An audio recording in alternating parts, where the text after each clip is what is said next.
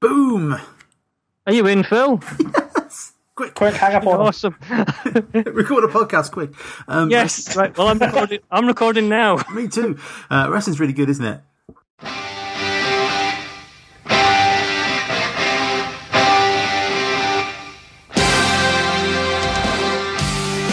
Welcome to the Conquistadors.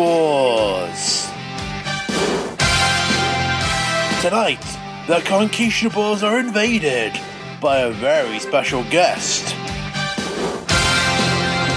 Joining forces to defend their podcast tonight will be Diamond Cameron Phillips, the one Ewan Taylor, the human wrecking machine Phil Doyle and Georgiana Milburn.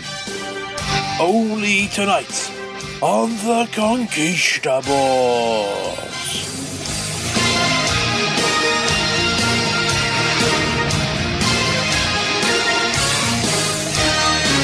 This is. I'm so excited right now. I don't know what to do. The fact that technology actually works. The fact this is the attempt we've tried to do this podcast. Well, I, I You don't was see gonna, that bit. It sounds good. I was going to Yeah. try and brush over that cam and you know say there'd been scheduling issues.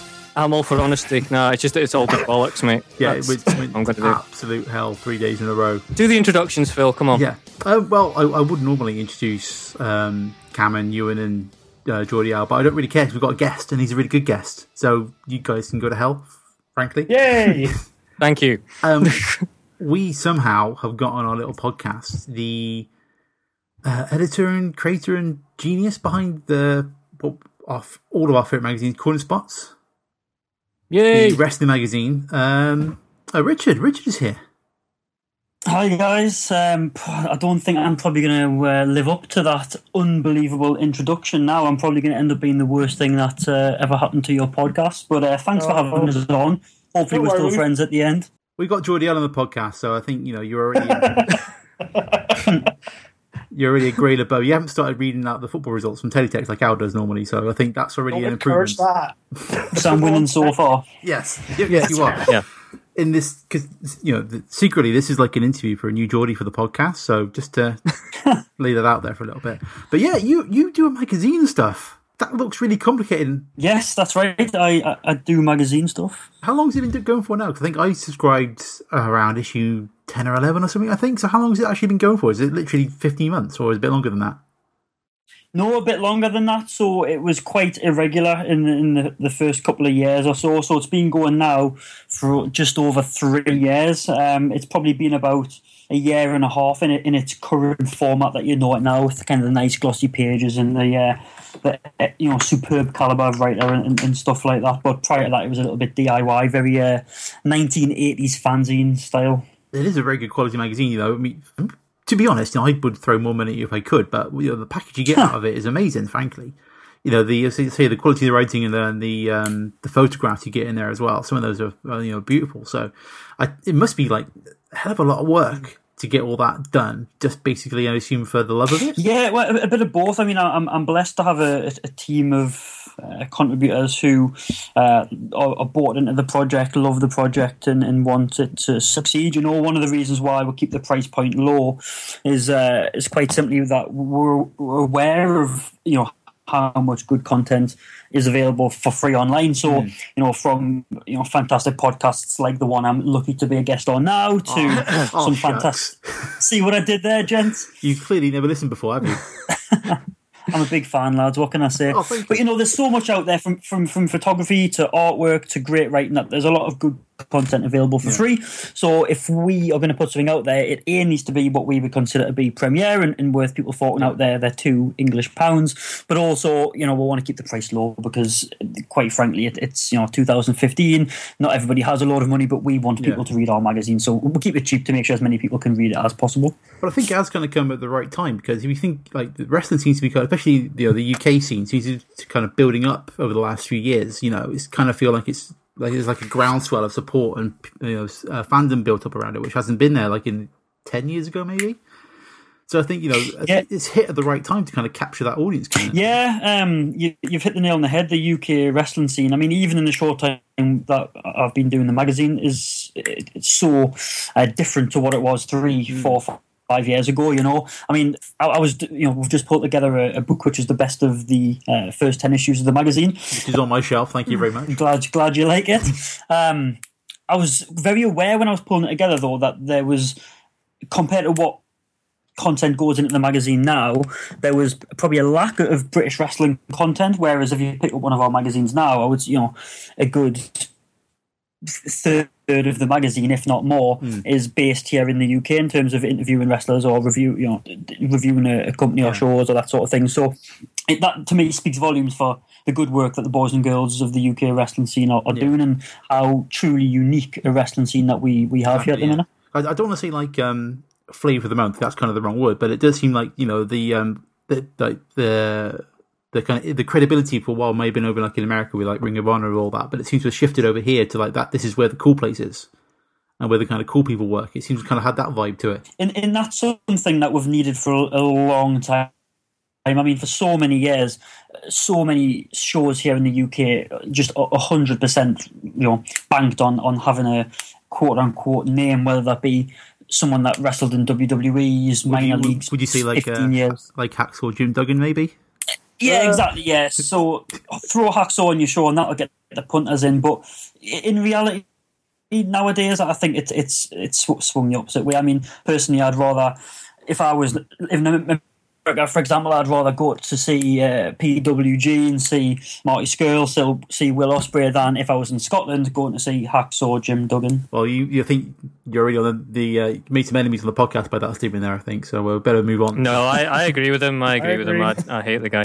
But it's, anyway, it's lovely to have you here. It's, You know, it's fantastic to have he's like, cracking. an actual proper guest to validate our existence. It's fantastic. Yeah, thank, thank you very much. I've been looking forward to this for the last fortnight. Me too. Me too. So have we. So have we. Um, So have we. But before we uh, we crack into the show, I've got like a little. I think I did this last time. I've got like a little list of things that have happened since our last record date, which was a while ago now, last quarter maybe. I don't know when it was. Let's have a look. We had the G1 climax that happened since our last record. Yes. which um, I watched a good chunk of that this year. I didn't manage to watch it in previous years, um, but I think uh, one of my favourite matches was um, Michael Elgin versus was it Thomas Hirohishi? Yes, the match where they just tried to kill each other, basically. Yeah, it was, it was like on the last day, wasn't it? And they absolutely Uh, yeah. oh, it's- that was like we, we talked about stupid big man matches on the podcast before, but that was like a properly good big man match. So that was one thing that happened. Uh, The Undertaker came back He did. and he hit Brock Lesnar in the in, in the lower intestinal region. I think Gorilla Monsoon Hmm. would put it. That happened. Um, Red Basket. The breadbasket, that's the one. We had um, John Cena's nose followed up by Seth Rollins' t shirt. Great t shirt that was. you can't see me. Uh, we had uh, Bailey became the NXT champion in one of the best matches of the year on the NXT Takeover pay per view. Do you watch that? I think, I think that entire show was fantastic. Yeah. Yeah, just a little Yeah, it was. a little note on that. Wasn't it? uh, Did anybody notice how they turned the house lights down when the match started? I'm not I sure love how I feel that. about that. I loved it. It just That was a gave it- good good idea. Different atmosphere. But um, in the lead up to that, I think um, Kevin Owen gave one of the greatest insults when he described the NXT crowd as the John Cena of fans. Yep. Oh, That that was a moment. stab That it. was that. Oh, he just they they are. I Kevin, laughed. Kevin Owen just knows how to get under people's skin in a way. You know, even though he's Yeah. cool and he's got that cred, he can still be despicable. Like when he threw a pin Yeah. at Sami Zayn's hat, that was just wrong. Um, His obviously, favourite hat. um, Roddy Roddy Piper passed away, obviously, as well, since the last podcast. Um, clearly in disgust at Cameron's politicking in the last podcast, so he didn't get the best Intercontinental Champion match.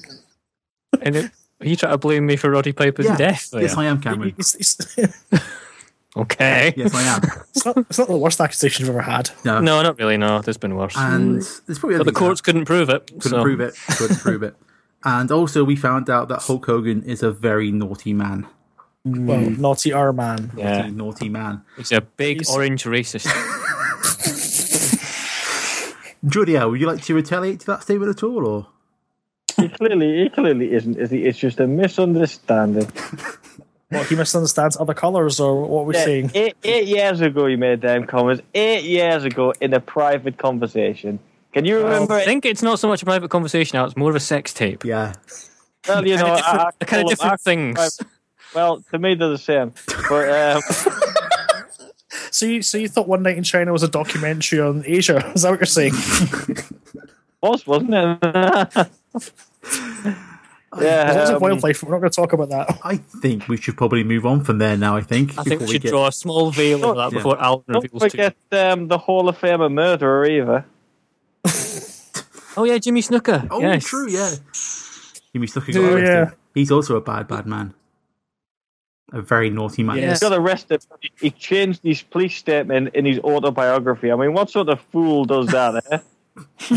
you know, dear. he was off with a crime, and then he changed his story, and somebody read his autobiography. He's, and thought, uh, he's clearly "That's been. story. different, Hold on. yeah. Like, I'm, I'm not being funny. I, realistically, the, uh, the chances of, of me murdering someone are pretty slim. But if it was ever to happen, It's Ah. good to know. don't think I would decide, you know, f- a few years later, I'm getting away with this. I'm going to write a book. The police won't read it. I can say whatever I want. He'd one That's chap- probably not going He to had one work. chap stuff out, and it was either it was either that or cookery. So he went with that. Obviously, yeah. You, you always go with murder, don't you, over, over anything else? That's clearly well, what you do. they've given the choice clearly. Choice. Well, Yeah. so um, as we're being invaded by a guest, Oh, I see what you did. Oh, It's- yeah, we're gonna start talking about. Segments are still shit. not one of your best ones, Phil. Not one of your best ones.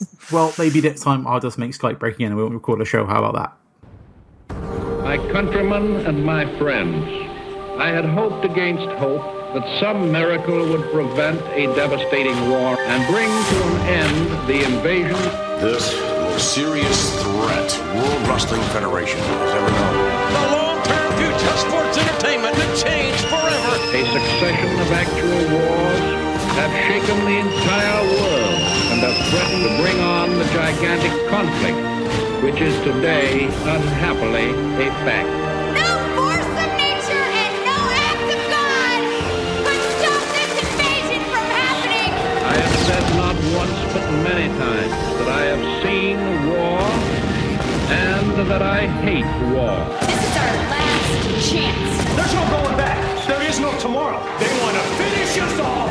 this moment for the rest of your life. This war is only half over, and it could damn well be lost. We're laying it all on the line. Nothing can stop the WCW and ECW. It's gonna lead us into invasion. Lift up your heart. All will come right. We will kick WCW and E ECW's No WWF superstar is gonna deny us from our destiny. Dad, the sports entertainment. Seen war and I hate war.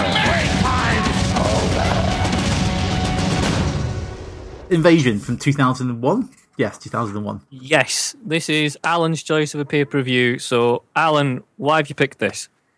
Because it's a historical moment in wrestling. Is it? Is that it? That's, that's, that's And I believe, I, I think Liverpool drew 1 1 and Celtic drew 2. Um, Enough. right. well, not only that, I remember at the time, okay, do you want a little bit reminiscent? Here we go. He's at least. a- I'll, I'll I'll cue up the um, the hour song music for you, Al. The you know the old uh, Simon Bates stuff. I'll cue that up for you now.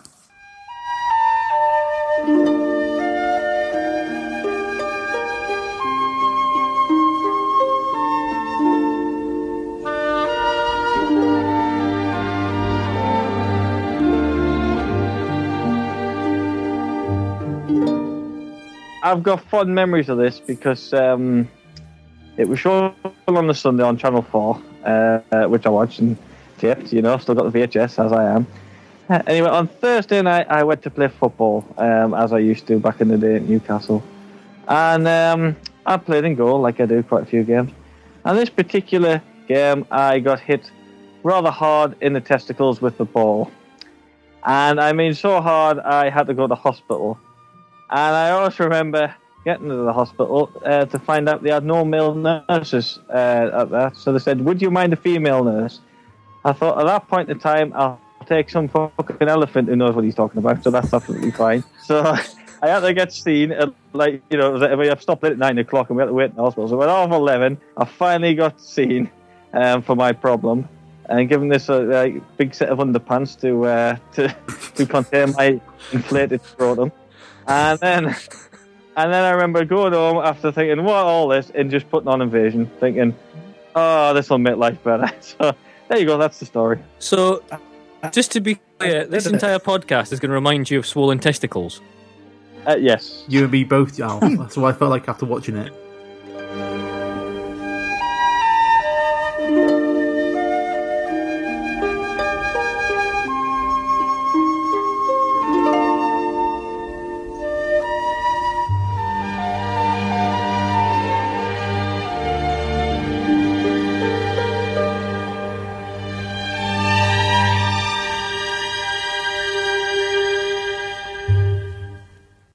Well, um, i- it's it's the Gund Arena in Cleveland, Yep.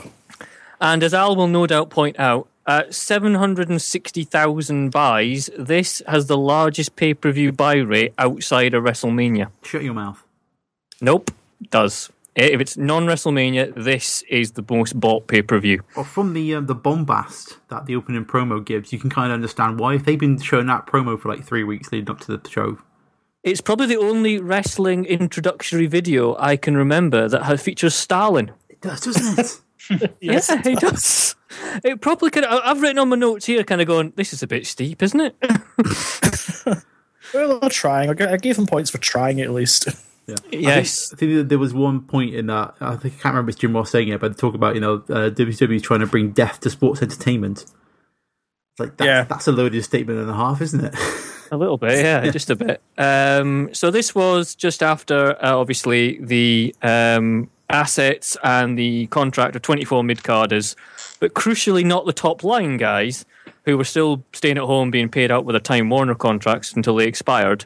Uh, were bought over by um, WWF slash WWE as we know them now.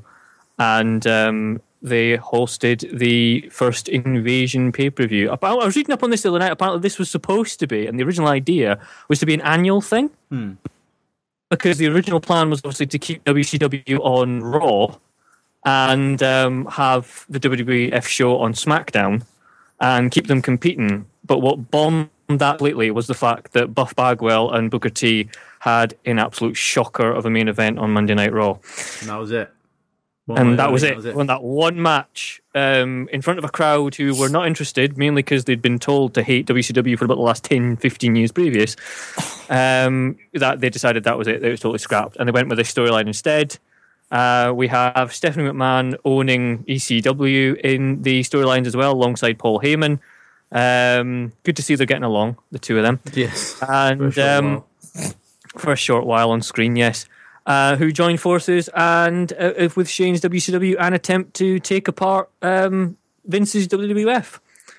Can I just interrupt with another interesting fact there? Um, So- at that point, at that point in time, Stephanie obviously Stephanie didn't really own ECW. Oh Do you God! know who? Do you know who did own the rights to ECW at that lev- uh, at that moment in time? Um, I'm guessing it was Paul Heyman's dad. no, it was Acclaim because they made the computer games. Oh, because Ah, I they see. had Anarchy rules and stuff like that, didn't they? So it turned out WWE had to buy the rights off Acclaim because yeah, when ECW went bust, the, the Acclaim still had the license type thing for it because they made the, the exciting anarchy rules and hardcore revolution. Yeah. um, and uh, yeah, that's that's yeah. So, so yeah, that, Is that was. that, is that the first of one of Al's many tidbits about this pay per view of the evening? I reckon it is, Cameron. I reckon it is. Had me testicles in the football score. What more do you want? well, Um, There's no, more, greater thank gift. you. no more of your testicles is what I want. Um, right then, Them it's fans, you know, like test fans, you know. Uh, yeah, n- uh, enough. Um we get a shot of the ill-fated WF New York restaurant and Oh, um, yeah. the double ramp, man. That double ramp with the two entrances. Uh, That, That that was nice. I like that. was pretty awesome. I yeah, thought it was quite- good. It was a nice Did- little touch. That Didn't TNA end up stealing that sort of Yes, five, six, they did. seven, eight years later? at, at the beginning, when they were doing weekly pay per view, it was a dual ramp where you had um, hookers essentially in cages dancing for whatever reason. I'd yet to work out why. our opening match is um, Mike Awesome and Lance Storm representing Team E ECW WCW, which is a bit of a mouthful. Oh, just a Um, versus city invasion. versus Edge and Christian. Now, I think it's telling, and it's a kind of setup point for the entire evening, that Mike Awesome and Lance Storm don't actually get into televised entrance, no, they're just there. and also, Yeah. They're just in the ring at a major pay per view. Like, Yeah. Yeah. Yeah. there you go, guys. Get yourself are. out there. Yeah. They've just, they've stood and watched all the pyro. They've kind of went, that was nice. All right, let's start. On you go. And uh, also telling is the fact that Lance Storm tries to make a promo and doesn't get about, it gets about five words into it and is interrupted by Edge and Christian's music. If I can be serious for a minute, without being interrupted, tonight will be a defining moment in the history of this business for a variety of reasons, all of which I will divulge now. Well, here's the first invasion of the evening Edge and Christian interrupting Mr. Lance Storm. I do like Edge and Christian's ritual music. It's really good. Well, yeah. And did you um catch that Christian mentioned this match on his recent podcast with Stone Cold Steve Uh, Austin? yes, it, it contains Christian's most embarrassing moment in wrestling this match. Yeah. Oh, really? Yes, because on the Stone Cold podcast, there, and there is a moment in this match where uh, Lance Storm and Mike Awesome are both on the outside by the announce tables, and apparently they had this spot at the time where um, Edge would basically kneel by the ropes on all fours, and Christian would rebound off the opposite ropes and then jump off Edge's back and then sort of um, swanton over the top rope and onto whoever was outside. Uh, and he slipped. Yeah, remember apparently that. Edge's back was so sweaty that night that he literally just slipped and just cracked his knees off the um, off the top rope and then just landed in a heap in front of Mike Awesome and uh, Lance Storm. And on the broadcast, you can just about make out what Christian said. Lance told him. Lance apparently just looked down and went, "Jay, what the fuck have you done?" I can And imagine. then just, and then just had to basically kick him to make it look like it was just. This match is about momentum. You set the tone here. Oh. And Edge tried to elevate Christian. Christian stepped off Edge and hung himself on those top ropes. I'm not sure that how much of impact that, that Christian got on his opponents here. I think that was the highlight of the match because I mean, it's a really it's a good pacey opener, but it just they crack on with it, don't they? They don't hang around once they kind of get into the ring. it, it kind of for me has th- a problem that most the matches in the evening do in that it's competent enough but there's no reason for these individuals to be having this match other than they they? represent opposite teams so it's kind of like they, they might as well at the start of the night and kind of you know drawn lots and just went well edge and christian will wrestle chunk chunk chunk chunk chunk mike awesome and lance storm hooray so what you're saying, On you you wanted, this to go. be ba- you wanted this to be Battle Bowl, basically. basically yeah that was what they might as well have done it's the old Survivor Series conundrum, isn't it? You either work an angle into it, like an like a personal angle, or you just have like some random guys in the ring earning the paycheck essentially. I can understand why Lance Storm could allegedly have, have been, you know, so passionate about ECW and WCW, having spent so long at ECW and then having pretty much every championship in WCW that he was desperate to fight for the, the brand names. But Mike Awesome, who was, you know, unceremoniously left the company, then brought back to be humiliated just so he would drop the belt to Taz in a, in a couple of minutes. And then he went back, you know, finished off his career at, at WCW where he was turned into that 70s guy. I can't and the fat imagine. chick thriller. Don't forget the fat chick thriller. Oh yeah, the fat chick thriller. if there's one man who would not have any allegiances to WCW and ECW at this point, surely it would be Mike Awesome. I find that kind of interesting because they, they do specify Mike Awesom's being the first guy of the invasion, don't they? It was Mike Awesome who became the first WCW star ever to invade the hollowed halls, the, the WWF grounds of Madison Square Garden, as Lance Storm comes in off the tag and begins the assault on the King of the Ring for the year 2001, Edge. He was the first guy across the line, and he can make a big thing of that in this match. Of all the people to pick, Yeah, it's just weird. To be fair, I- I- maybe they looked at Awesome and thought, you know what, we've got something here. He could be a big time player because genuinely, I think Mike Awesome's fantastic. I mean, his work in ECW was u- unbelievable, you know, and he's he's an absolute tank. He looks the part. He fits the bill for a WWF wrestler. like the the false finishes they do at the end was quite good. So it wasn't it wasn't terrible. It was just just No, a match, it's- just a wrestling match. Yeah, it, it's one of those. You can imagine it being sort of, uh, you know, in the last hour of Raw and being quite cool. But it's okay to open a pay per view with. But like I said, I, I felt I couldn't get into it in a big way because I'm like, well, there's no really sort of any great personal beef. They could have even had had you know worked in that storyline that you know Mike Awesome and ECW. They could have worked in something about you know um, Lance Storm having you know grown up, you know, a n- new Edge and Christian from years back and sort of said, you know, ah, you know, I knew you were always crap then. You just wormed your way into the biggest company kind of thing. Even something like that to give it a little bit of, you know, pizzazz to it. But Yeah, you don't need the story all the time in matches. How back back in the, the old WrestleManias, not every match had a feud. It was just a match for the sake of having a match. Yeah, but you think about like the uh, you know the Attitude Era going into like WrestleMania 17. Most matches had some kind of good thing to get your teeth into.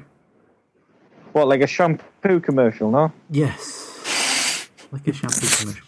But I think that was WrestleMania, but still, you get my point. I get your point. Aye. I get your point. Wasn't this the kind of period where they, they were- they were starting to bring more writers in? um, I'm not sure, to be honest with you. because there was that guy who was in charge. I can't remember his name now, but the guy who was in charge of all like all the writing, did all, all work with storyboards, and he died. And he was like around the time of the you know the Commissioner Foley that kind of era, and after he died, they kind of floundered for writers, and this is when Stephanie kind of started bringing in the writers' room kind of thing. Oh, is it? Um, I want to. I'm trying to remember the guy's name. Correct? Correct? Something like that, wasn't he? He- Correct? he- Yeah, I think it was sometime we around- do our research. Yeah, we, we're, we're so awesome for research. So I wonder if that's Yeah. if, if it's that starting to affect it when they're starting to bring in you know more writers into the company who aren't necessarily you know wrestling bookers. Well, that's kind Mm, I of think affecting it- Well, that, I suppose that might be a few more years down the road rather than, than this year maybe, but Maybe, maybe. But I don't uh, care because William Regal's next and he's amazing. yeah. Anyone else? Anything else to say about that match before we move on? I, said, I thought it was decent enough opener. That's what I thought. It was. Yeah, I mean, I'd, I'd agree. It's a decent enough opener, but it just I couldn't. I I I don't feel like it was you know, my God, this is the opening salvo of a war kind of thing. You know, I don't The chef didn't opened buy it promo. for that. Didn't buy it for that. Anyway, William Regal. But you should be thinking about your match with Raven. I cannot believe that that punchy little toe rag would even even dare challenge me. I mean, I'm the commissioner. What is he thinking? I don't know what he's No thinking, brain but cells. Gold, solid gold. I, I'm a big fan of this part because he manages to fit in the fact that, according to him, Raven is a poncy little toe rack, Yes. Love Regal. Regal is amazing. which I think is wonderful. Um, and let's just sum this in one sentence. I wrote down Vince dancing, then William fucking Regal appears. That's all I wrote. That's all you need to See? know. That's all you need. My, my single sentence is William Regal dot dot dot. A polo shirt and wrestling trunks is not a strong look.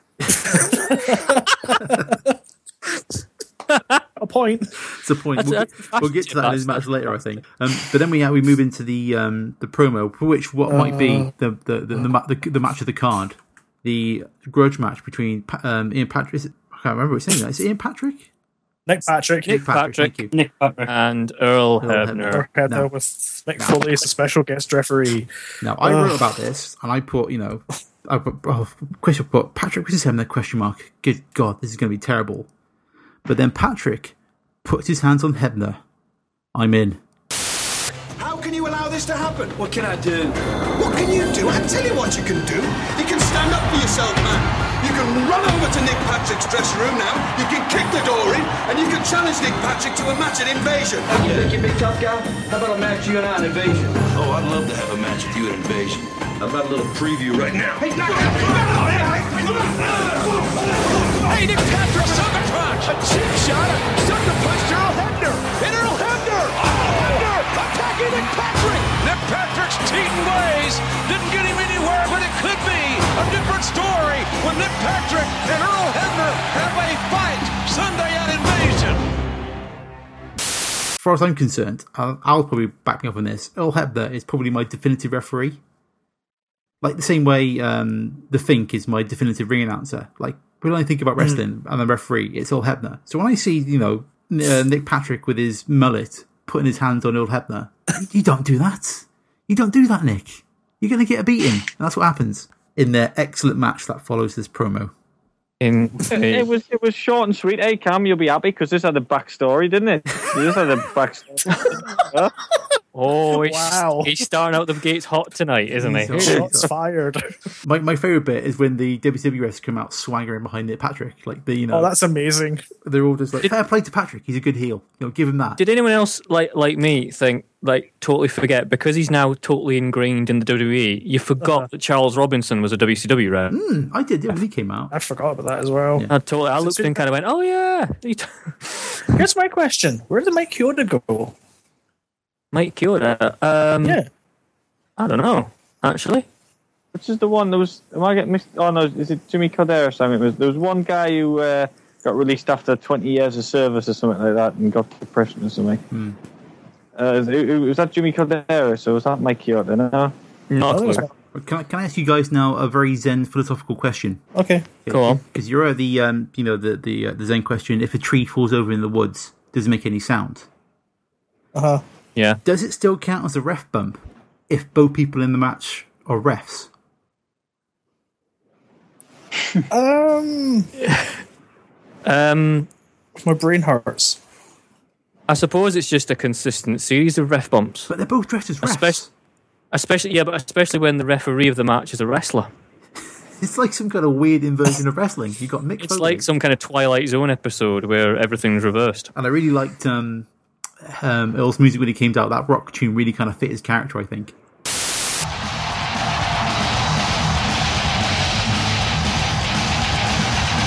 Representing the WWF senior official, Earl Hebner. Well, here's a man who's extremely loyal to the World Wrestling Federation, JR, and a man who is not afraid to mix it up. Look at the look on the face of Earl Hebner. Earl will fight you. I guarantee this is not going to be a, a pretty match. I'll- I can promise you that. Yeah, I, I, I put Earl Hebner's music is absolutely shocking, followed by Earl Hebner looks like the softest of all the WWF referees. does, doesn't he? Why is he the one that they picked to fight? They picked the oldest, softest looking one and went, "You're our guy. Well, that's You're what- our guy to win this battle." And I, I, I can't remember why I've written this down, but at some point, uh, Jim Ross referred to something as bowling shoe ugly. Well, it was uh, kind of bowling shoe ugly, but Earl Hebner got it done. It's the match in general, yeah. Yeah. Yeah. Yeah. This It is going to be bloody well is. bowling shoe ugly. It's, it's his code where he knows this, this is going to be rubbish, but he's got to try and call it and uh, be enthusiastic about it. That's usually what it is. There were certain periods where they kept flicking between different camera shots because no matter which angle they went for, the punches still looked shit. Yeah. They tried every single view they had and thought, you know what, it looks crap regardless, just stick with the one. Well, just this Cut is to going, the back. We'll just cut to the back. yeah, this is- Cut to the back.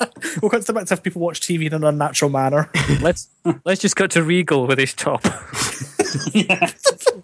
That'll be fine. Well, it's clear the match is going bad, crowd are going down. Uh, let's just get further, get Mr. Soccer out, and then and end it now. And that's what they do, Mr. Soccer, of course. Pretty much. Saves I mean, the day. so that's that's really your start to this pay per view. It's a decent enough tag match followed by this car wreck. But it only gets six minutes or something. It's supposed to be like that. still a car You wreck can though. you can car go wreck. through. Have you have you ever been in a car wreck, Al? It can last like twenty seconds. A lot of things in my life last 20 seconds. Oh, here we go. Anyway, away from Al's We've testicles. got Right. the APA versus the natural born thrillers. No, before that, before that, we've got um, um, the promo with uh, Deborah and Yes. um, Undertaker's wife. I think I know. I think I've forgotten about that. Never be allowed to talk. Never. Are you okay? I don't think I'm okay. I mean, consider last Thursday night, Diamond Dallas Page locks me in the trunk of that car, drives me around the arena, and then just leaves me, leaves me on the corner. I, well, I guess I'm okay if you think about it. You know, nobody knows Paige better than I do. And you want to know something? Not only is he a pervert, he's psycho too. I just know one thing. I can't wait for Steve to tear him from limb to limb tonight. I can't wait. I'd like to do that myself. But after Mark gets through with him tonight, there's going to be nothing left of Diamond Dallas Page. I hope you're so right. She's a bit like a very low rent um, Dolly Parton, isn't she? no, she is a low red Dolly Parton. Oh, is this where they're stood by like they're getting like a drink of coffee or something? Yeah, they're stood by like the, what looks like the catering tables, and it's like, uh, but it's the best bit is when um, um, I can't remember. Under, was it Sarah Undertaker's Uh, Sorry, yeah. woman, Sarah? Yeah, the one who got the ta- yeah, you got the tattoo of the neck and had to laser it. Um, it, it, it- she kind of goes, DDP is a pervert and a psycho, apparently. But they didn't mention any yoga though, did they? Which was which was No. uh, surprising. I, I don't know if yoga turns into a pervert and a psycho. I'm not sure. Maybe that's the next stage of DTV yoga. Now you have to just uh, you know just kidnap women. Yeah, that's it.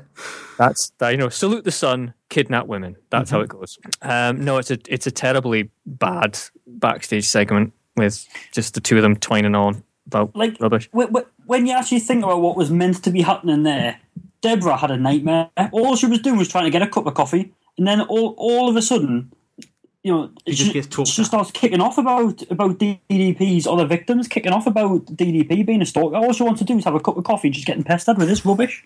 yeah, I know. Just kidding. That's what you want to do. You just want a nice hot beverage, you know, Yeah. and that's that's not, what's not happening. Get moaned at by someone who's being stalked by DDP Yoga Man.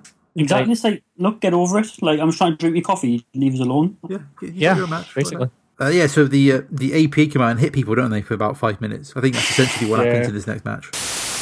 PlayStation 2 proudly presents the WCW ECW E versus the WWF Invasion live tonight from the sold-out Gund Arena in Cleveland, Ohio. Uh, this match is is unique for being champions versus champions, though. That is true. But it's not for the actual belt, though, is it? Champions versus jobbers, I think, is the correct term, isn't it? Oh, oh. Do you not like? Do you not like the team of Chuck Palumbo and Sean O'Hare? Yeah, I mean, it's just the way they're treated in the match, though, isn't it? It's. Uh, I think you'll find, Alex, the way the entire of WCW are treated in this review. I found it obvious during this match.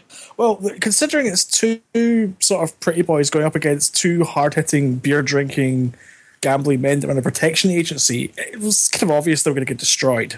I don't think they, they kind of don't let themselves down, though, do they? They kind of, you know, they, they put enough of their own fire into it to get run over by the APA. They don't make, it's not like a full on squash, is it? At least not as I recall. No, it's it's, it's closer you can get without making it one sided. But the APA were really over, weren't they? I forgot how over they were back in the day. Absolutely. Who can't remember Steve Blackman trying to get protection when he was the hardcore champion? Indeed, indeed. Um, I'm just trying to look at my notes here. Um, if a, Teddy Long's the referee. Yep. Um, and JR seems quite keen to put over um, Chuck Palumbo and Sean O'Hare as you know young stars. Yeah. Which he seemed not to be willing to give like Mike Awesome and uh, Lance Storm the time of day in the first match. Certainly, and the APA got a big advantage as far as experience is concerned, but the pure athleticism and the youth and power of Palumbo and O'Hare cannot go unrecognized. And don't forget the hunger Palumbo and O'Hare bring to the ring. This is a very important matchup for these two young stars, a chance to, to put them on the map in the sports entertainment industry. Well, they, they came out of the blocks in WCW in a big way. They beat Kevin Nash and DDP for the tag team champions back in January. So uh, Palumbo and O'Hare have opened a lot of eyes. They're a young team with a wealth of potential. I'm beginning to think did the did the WWF actually have plans for Sean O'Hare and Chuck Palumbo beyond this? Guessing so. Like bigger than what they actually ended up being. Of course they did. Chuck was going to be in a gay marriage, and um, and then Sean O'Hare wears a stupid trench coat and gets ma- managed by Roddy Piper. There you go. They're the bigger plans. Uh, those are some amazing plans. I'd wear a trench coat and be married by Roddy Piper. Be married by Roddy Piper. Not married to Roddy Piper. That sounded wrong. That sounded wrong. He's dead. And he's dead. Well done, and Cameron. he's dead. Yeah, that's You my think- fault. Aren't apparently. Do you think um, Ross is putting over more because they got the belts on them more than anything else? I think that she's trying to Yeah. make the WCW belts mean something because if the the plan was to run two separate organizations almost, you can't have one set of belts be the great belts and one set of belts be they've got some Associate metal belts. woohoo.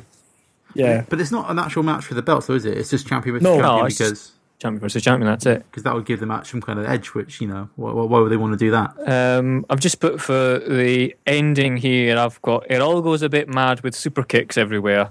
but Bradshaw, but Bradshaw pins Palumbo after the clothesline from hell. Clothesline. I al- I always hated the clothesline from hell as a finisher. Really? What's the, what, what, what- Uh, I loved it. See, I, I love a hard hitting clothesline. Look, it looks Yeah. so stiff, and it probably was. Probably was. Yeah. Well, probably was a bit of a jaw cracker, like. But you know, when you're just thinking it's a clothesline. But it's a clothesline from hell. But it's from hell. it's not. It's a lot. It, yeah. from hell, Cameron. I don't know if you've ever been to hell, but I wouldn't want anything that comes from hell. Exactly. Definitely not a clothesline. Hmm. No, well, Would, you- would you have liked it better if it was a lariat? Gladiator from hell. wow. I got that. Yeah, Mm, that's yeah, that's something. Thanks. Um, You're welcome. No problem. Um, but it was just, I don't know. This match, once again, it's another sort of competent match, Hmm.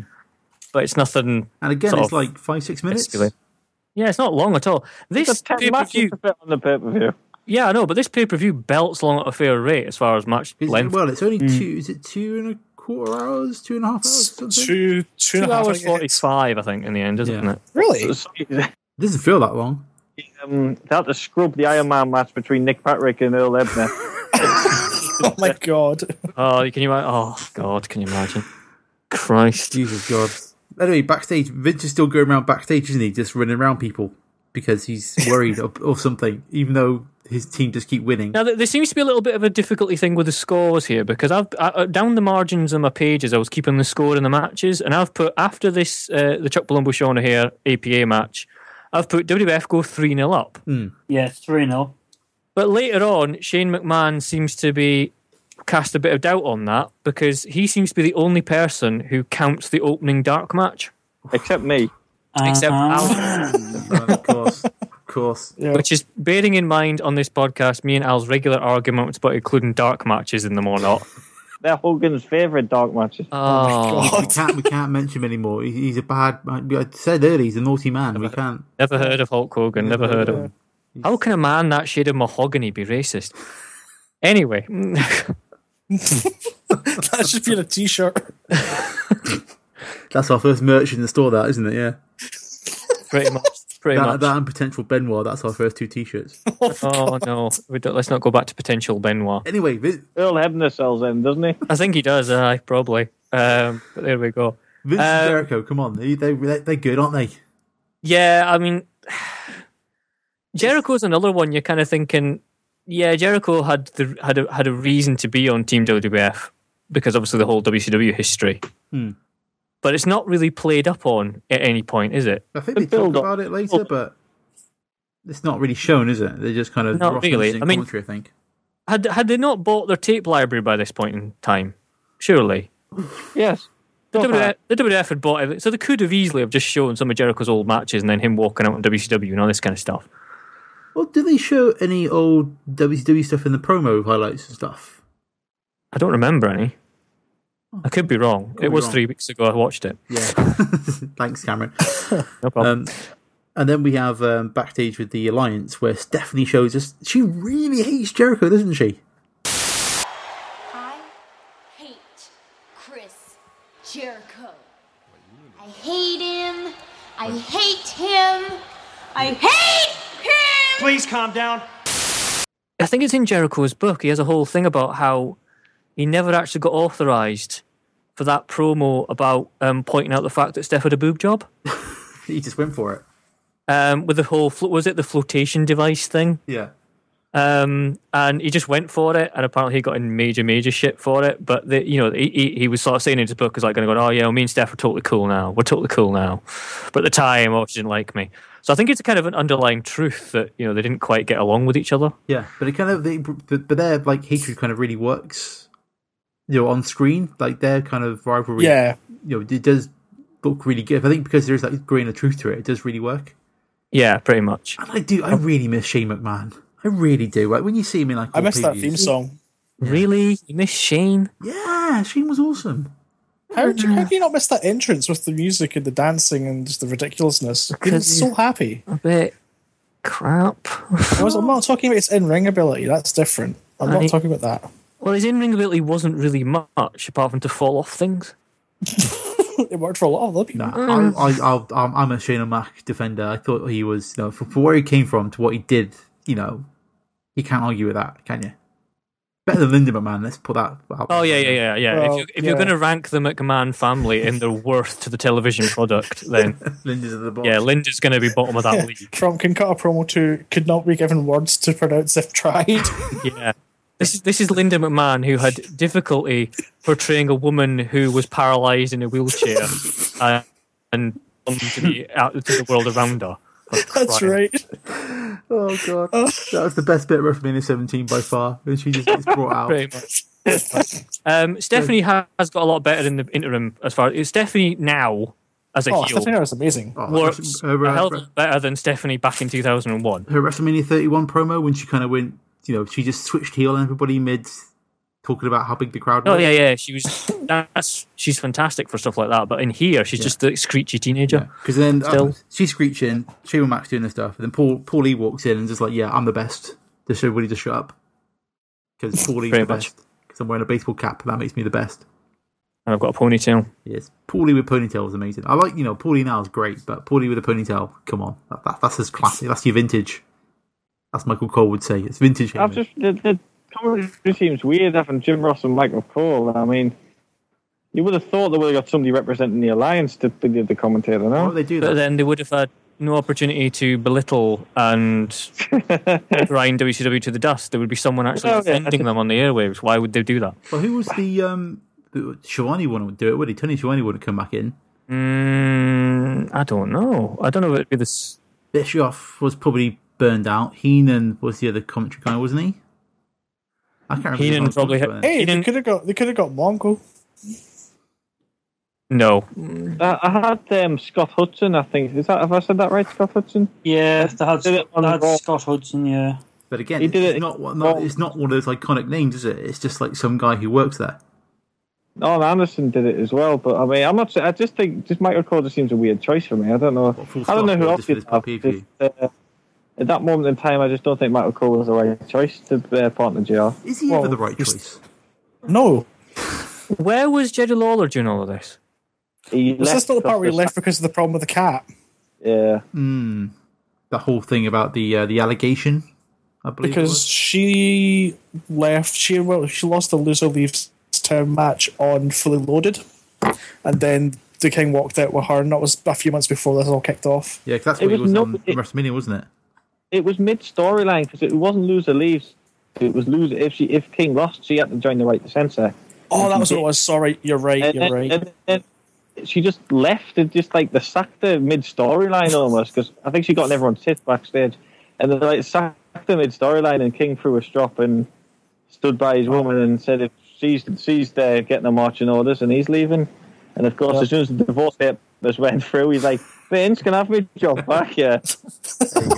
Vince, I'm sorry, it was a mistake. We all said things we regret. But you, you almost wonder why they didn't put um, Paul Heyman on then the commentary, because obviously him and Ross did such a good job at WrestleMania 17. No, no, no. He was the aggressive raw mouthpiece of the alliance, whereas um, Shane and Stephanie were the sort of cold, calculated.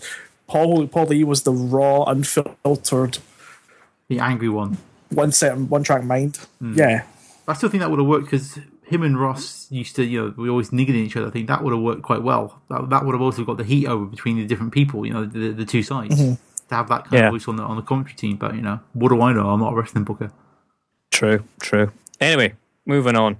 Uh, Billy Billy Kidman. What are our opinions on Billy Kidman, ladies and gentlemen? Um, I I thought it was interesting that he comes out as the face because he's the first WCW face, isn't he? Everybody hates X Pac with a vengeance. They do, don't they?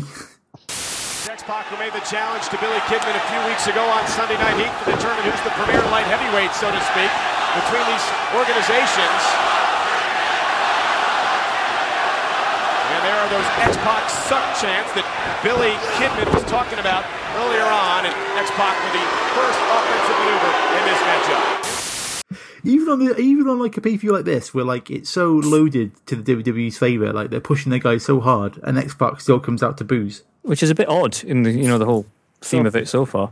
on reflection, it is it, it seems odd, but I, I remember at that time it, just having this gut feeling. Whenever Xbox music hit, it was the feeling you got was oh no, anybody but X Pac.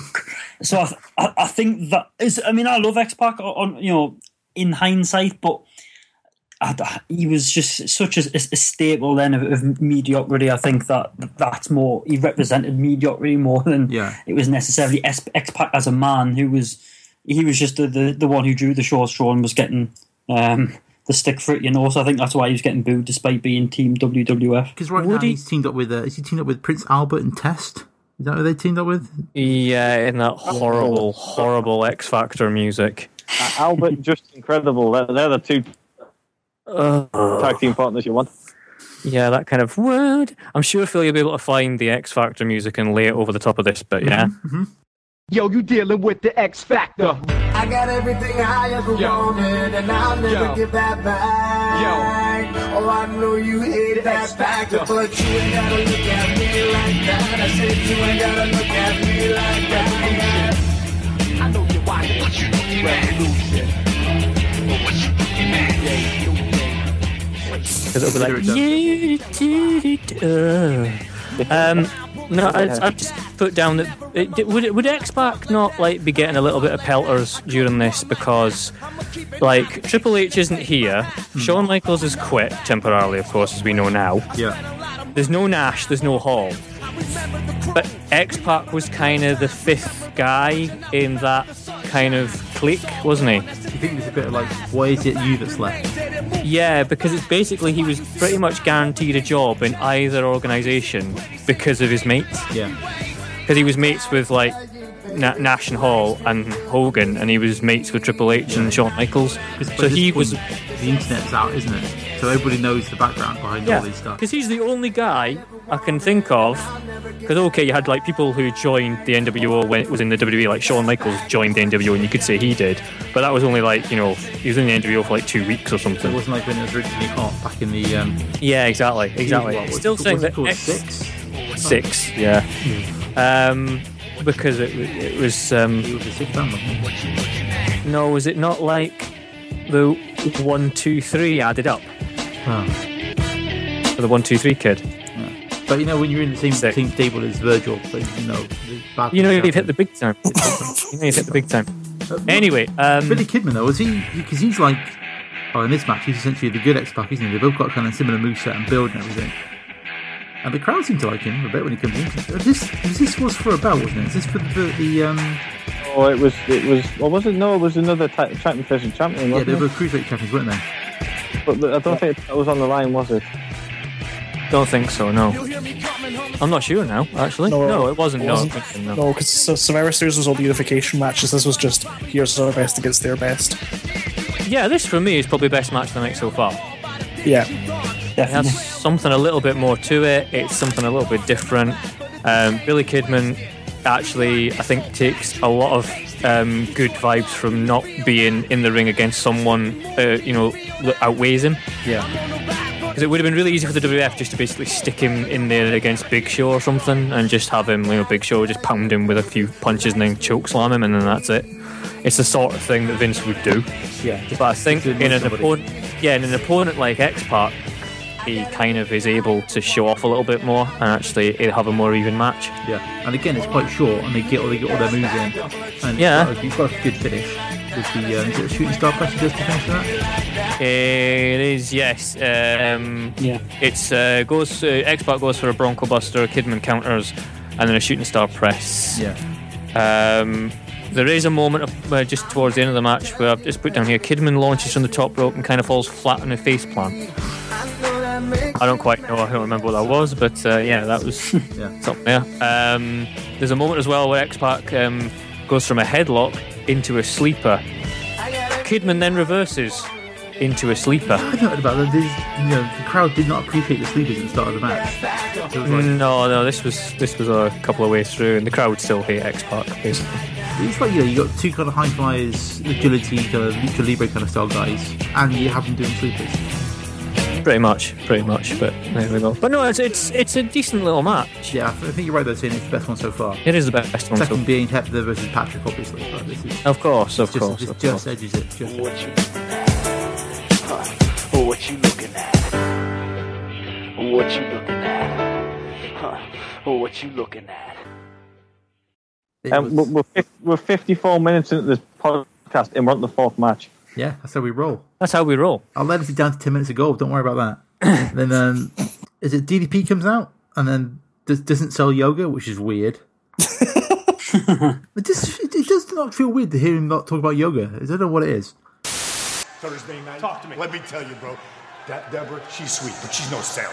I mean, you know, you know what I'm talking about. The way Sarah smells, the way she looks, I mean, And obviously, because like when you listen to D- DDP talk, talk about stuff, he seems to be like at every single like important point in wrestling, and seems to im- influence it in some way. Like he talked about giving Scott Hall the razor gimmick, and then sells yoga. Anyway, sorry, I'm getting confused by DDP. Um, yeah. Anyway, we need to get to the fact that Tori Wilson says voluptuous breasts in this next bit. Oh, this was so awkward. This was this was one of the worst things that's ever happened to me watching this. You ready, Tori?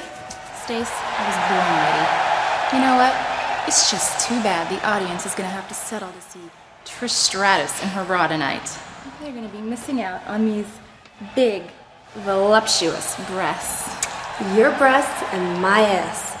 My legs go from here all the way up to here. And no one looks better in panties than me, especially Lita. The only way I could look better would be to be wearing none at all. But since the audience isn't going to see it, I think there might be two people that we could give a private showing to. Mm. Maybe after the show, we can give a private viewing to Matt and Jeff Hardy. Mm-hmm. You know they want us.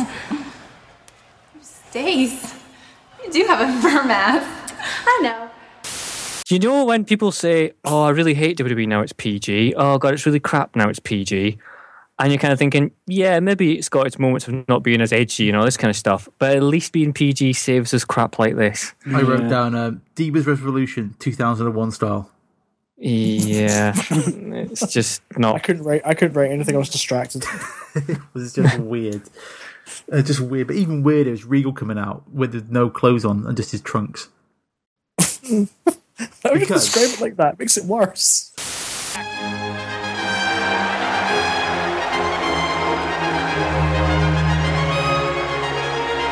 From Blackpool, England, weighing 240 pounds, the commissioner of the World Wrestling Federation, William Regal. Because did you listen to? I can't remember what what, which, um, what show he was on. It was either Jericho's or Colt Cabana's podcast. We talked about how when he went to the WWE, uh, WWF, they wouldn't let him wear his robe when he came out. Oh yeah. But they're not. No. No, they, they, they, for some reason they didn't want him wearing a robe. So like he talked about how like that ha- that kind of got him mentally ready for the match. You know, it kind of made him Yeah, William Regal down to the match. So whenever he wasn't wearing it, he felt really awkward and uncomfortable. you would have, but it's a bit. And but soon as he said that, when you see him come to the ring, you can really tell he doesn't feel like he's not William Regal. Doesn't know what to do with his arms. Does that make sense? Like he's just all kind of like well, yeah. When you kind of like look back at his in- entrances after that, you kind of think, yeah, he, he doesn't look comfortable. Like once he's in the ring, he's fine, but it's just that kind of bit, you know, of him being in character coming out to the crowd. It just doesn't look quite right. And I thought Um, that was interesting. talk about the you know that he needed He had he had the robe. This was a few years later, obviously, but he had the robe in about 2008, 2009. Yeah, when, I think at some you know- point they relented and let him wear it again. Like, could he, Yeah, because me wh- when me and Al were watching the house show in the in the Metro Arena in Newcastle, he I can't remember who he wrestled, but he had the robe on then. Wasn't he? Wasn't he? The, wasn't he? Wasn't he king of the ring at that point though? Um, yeah, he probably would have been actually. uh, And I also love like when he gets to the ring, how he always wipes his feet. Yes. Yes. Yeah, I love that. Up the steps on the on the apron, that wipe of the feet. Because he, he- even with he's now like the um, NXT general manager, he'll still do it when he gets in the ring. Yeah, Mm. do a little wipe and he goes. Isn't that isn't what Ces- is that something Cesaro nicked? Probably. Cesaro does it too. Mm. To be fair, if you're stealing things from William Regal, you're doing it right. Yeah, yeah, yeah. He's, he's, he, of all, if you're going to steal from someone, anyway. Um, Raven versus Regal. I, ca- I liked the Raven character. So I was, I, yeah, I did. Yeah, all the ECW stuff with Raven was quite cool, especially in comparison to like he- the fact he used to be Scotty Flamingo. um, that was a great name. That was. And Johnny Polo. And Johnny Oh, Polo yes. with Adam Baum. Yes, yes, I remember Glory that. days. Glory days. Um, but yeah, I've put in my notes here. Um, once again, it's it's about thirty seconds into the match, and on commentary, the brawls and the Blackpool docks bit comes Well, you know, when you're brought up battling your way out of brawls on the docks of Blackpool, England, you develop that vicious and aggressive attitude. up. Those infamous docks of Blackpool, you know, with the rough ship. Does Blackpool even have docks? No, I think he's getting mixed up with Liverpool. I think it's just a beach, isn't it? There's no docks there. There's Yeah. no beach in the There's no actual docks. Phil, I'll take you some picture of the docks. Thanks. That'd be awesome. Um, but they also do a shout out to Channel 4 there, don't they, as well? want to thank our fans for staying up late with us in the in the UK on Channel 4, watching us here tonight. Of course, Regal is originally from Blackpool, England.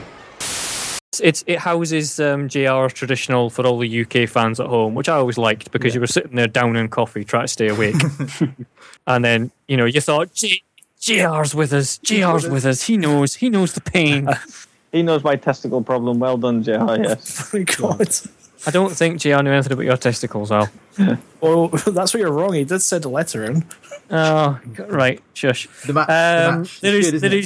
is, there is sadly zero crowd response to this match, though. They start doing chain wrestling, don't they? And Regal starts working, you know, starts to do, you know, quote, It is proper wrestling. And the crowd is like, really no, slow. hit him with a chair.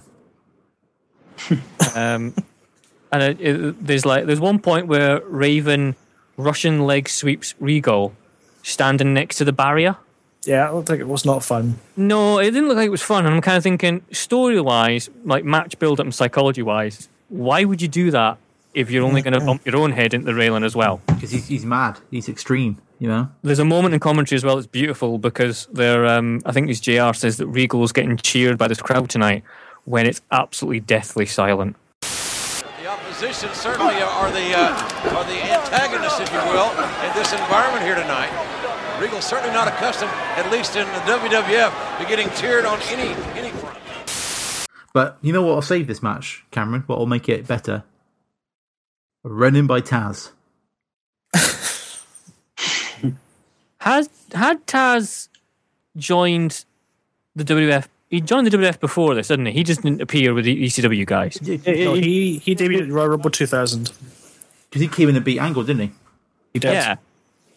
So he's so they they know who he is. Yeah, they're aware of him. and they've already probably given up any idea of pushing him because the guy's like five foot two. What was he like full of injuries by this point? Um, I think, I'm not sure how far long it was in his career when he started to get kind of really properly messed up and he moved into commentary. Was this not after his feud with? Because his, his, his transition into commentary started when he was feuding with, with was it was he feuding with the King originally at one point, and then two Uh, It was the King at one point 'cause there was a match at WrestleMania where uh, JR hit- gives the King. uh, It was WrestleMania 17 because No, it was doesn't SummerSlam. It's SummerSlam. was it some, oh sorry my apologies yeah because JR gives um like a sweet jar or something. Yeah. I don't remember this. Taz was feuding with Jerry Lawler. Yeah, at one point. You know, Alright. because first of all, he was making fun of JR's eyes and stuff and these bell palsy. And then, and then Terry Lawler stepped in to you know take, like uh, you know defend JR, and that led to a match at SummerSlam in which the King won. And then at the next one at Unforgiven, there was a, a match between a strap match between Raven uh, between Taz and Lawler, and then Raven debuted and helped Taz win.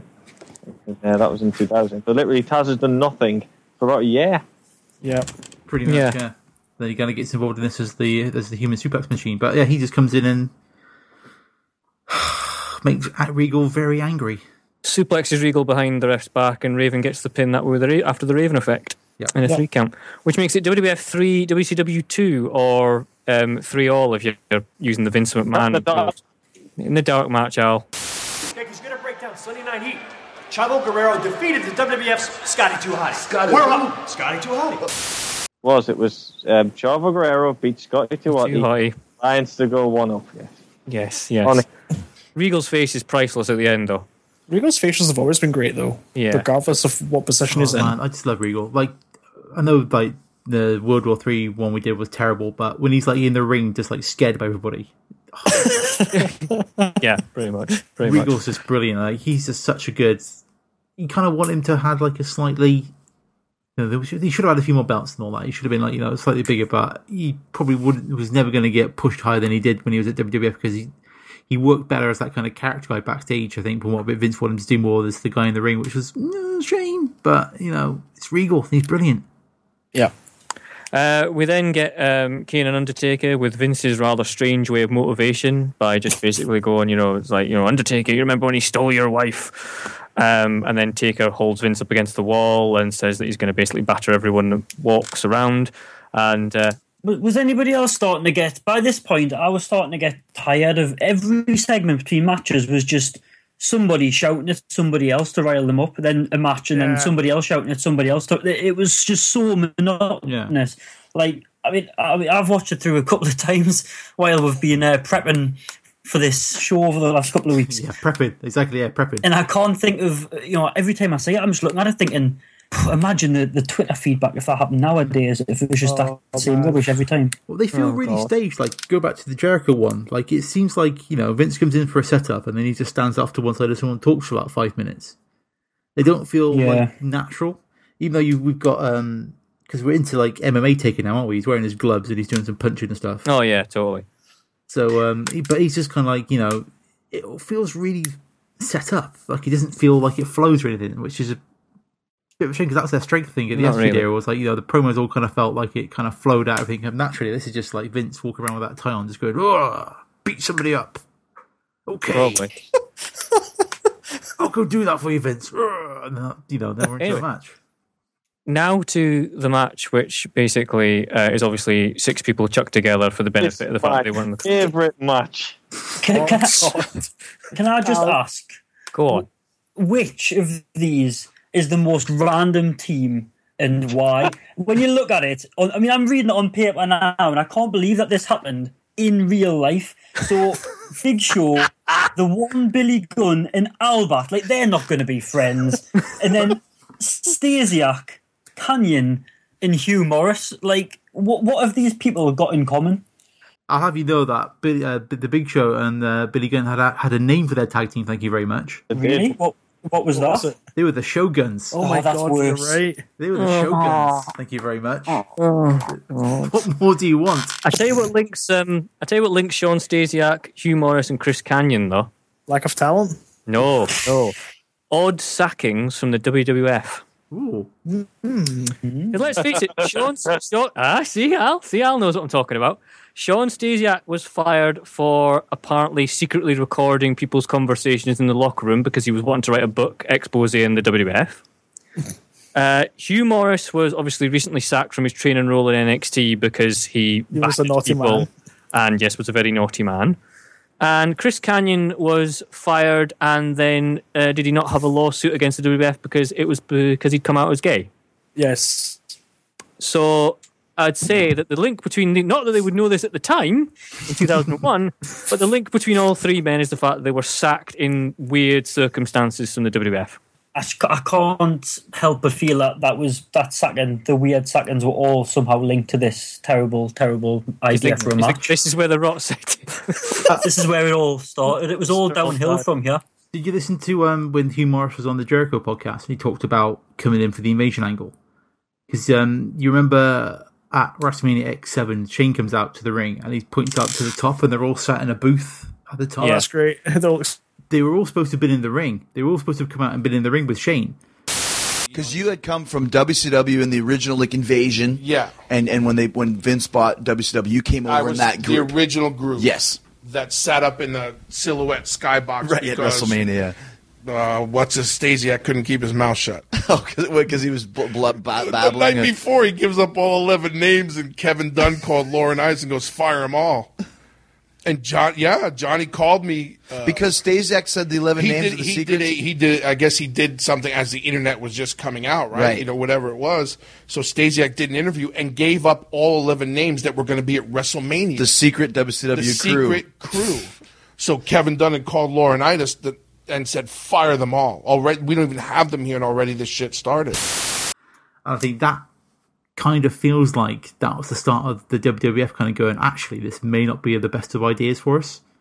Because they never seem to really get behind it as much. You know, if, if, you know, imagine that if they, you know, 10 guys who come to the ring. Honestly, I think this is when they start to realize what they'd bought, what, what, what these people were actually like. Yeah, pretty much. I suppose, you know, they, they brought in, what, Big Show's come over from WCW, uh, Jericho's come over, and they've all taken like a good year or so to kind of settle in. Even like the, um, what they call the Radicals, they took a while to get settled in, didn't they? Yeah. But I think they they brought them all over. They were probably the best workers. The guys who came who made that jump first, maybe apart from Big Show, who needed a lot of work done. the thing is, they they they they sat down quickly because they had the hunger, they had the desire to. Whereas these guys were here because their like they'd fallen apart.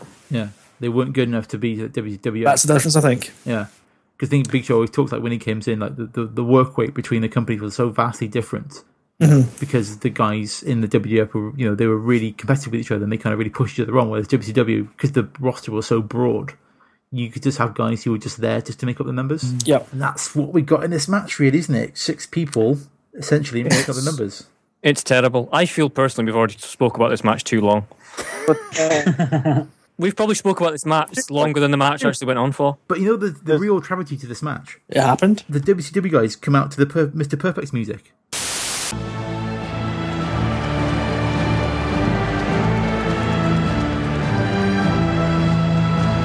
Representing WCW, the team of Sean Stasiak, Chris Kenyon, and Hugh Morris. Three up and coming stars in WCW. But will that star, that rise to the top, come to a halt here tonight? Plenty on the line for these three young studs. Well, Sean Stasiak started his career in the WWF got a blackball, for lack of a better term. It's horrific. That's the worst thing in this match. The second most horrific thing about this match, it features the Intercontinental Champion. What a throwaway match is that to have the Intercontinental Champion? was it Albert? It was Albert, yes. Oh, Christ. Oh, look, look at it now. 14 years later, we've got Ryback as the Intercontinental Champion. God. How times Another- change. How times change. There was I did there was there was one highlight. Well, there's two bits of this match I kind of written down about. There's um there's a spot where they do like a triple press slam. Yeah, That's right at the that's, like, beginning. really early on. Yeah, That's like the first thing they do. And Billy Gunn almost lets the side down. Like he almost drops his guy doing the triple slam, and he just about gets him up. And then at the end, um, the t- uh, Big Show does his famous finish, the alley oop. Big Show setting up Chris Canyon. He calls this maneuver the alley oop. which I've written alley oop question mark alley nope more like. Oh, nice, Thank you. nice. And that was it. That was essentially that was a good what seven minutes of my life watching that. Something like that. Hugh Morris gets the um, sly pinfall on Gunn as a result of Morris and Stasiak just falling on him. It's falling on Uh, him. really.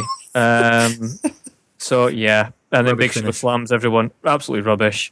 Yeah. Um, terrible. Uh, actually, it's four minutes and twenty three seconds. What is it we got? Uh, Tajiri.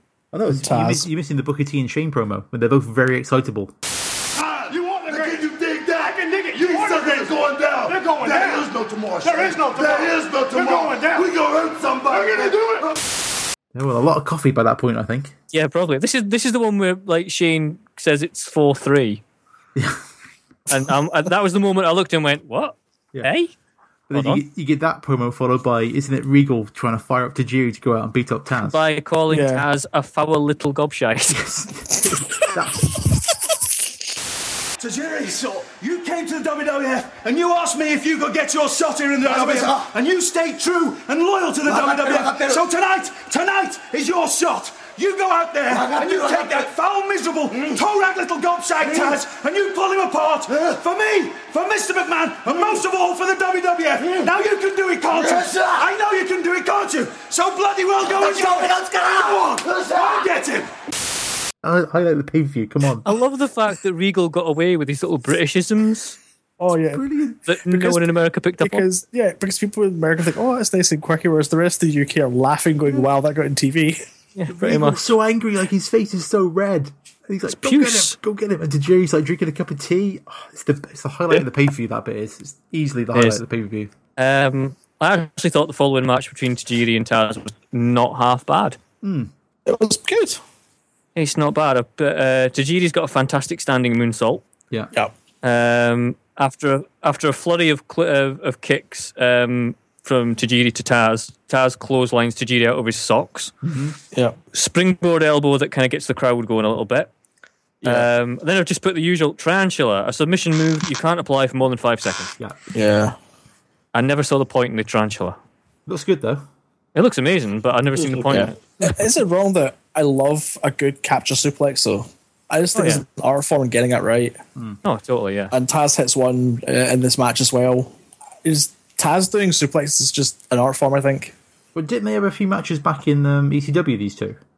Yes. Because you can, They- clearly- you they can clearly did. tell they got some good chemistry between them. They know, obviously they know how each Yeah. other work, so they can get a good match out of it. And we get some green mist as well, We do. which is always good. I always like seeing a green mist. Which Mm-hmm. leads to our finish.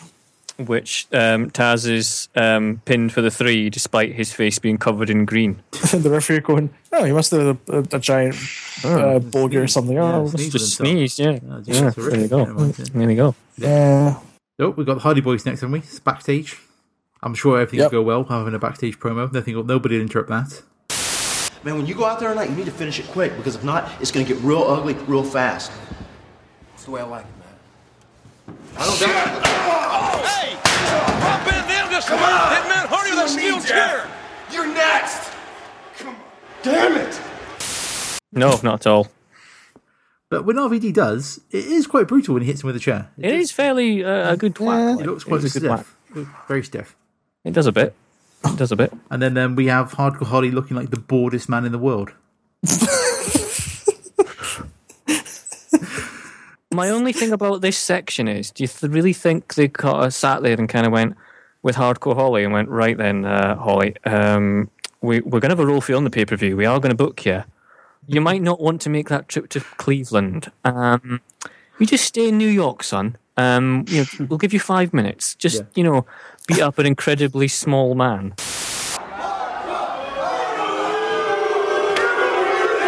I don't know if you realize where you're at right now.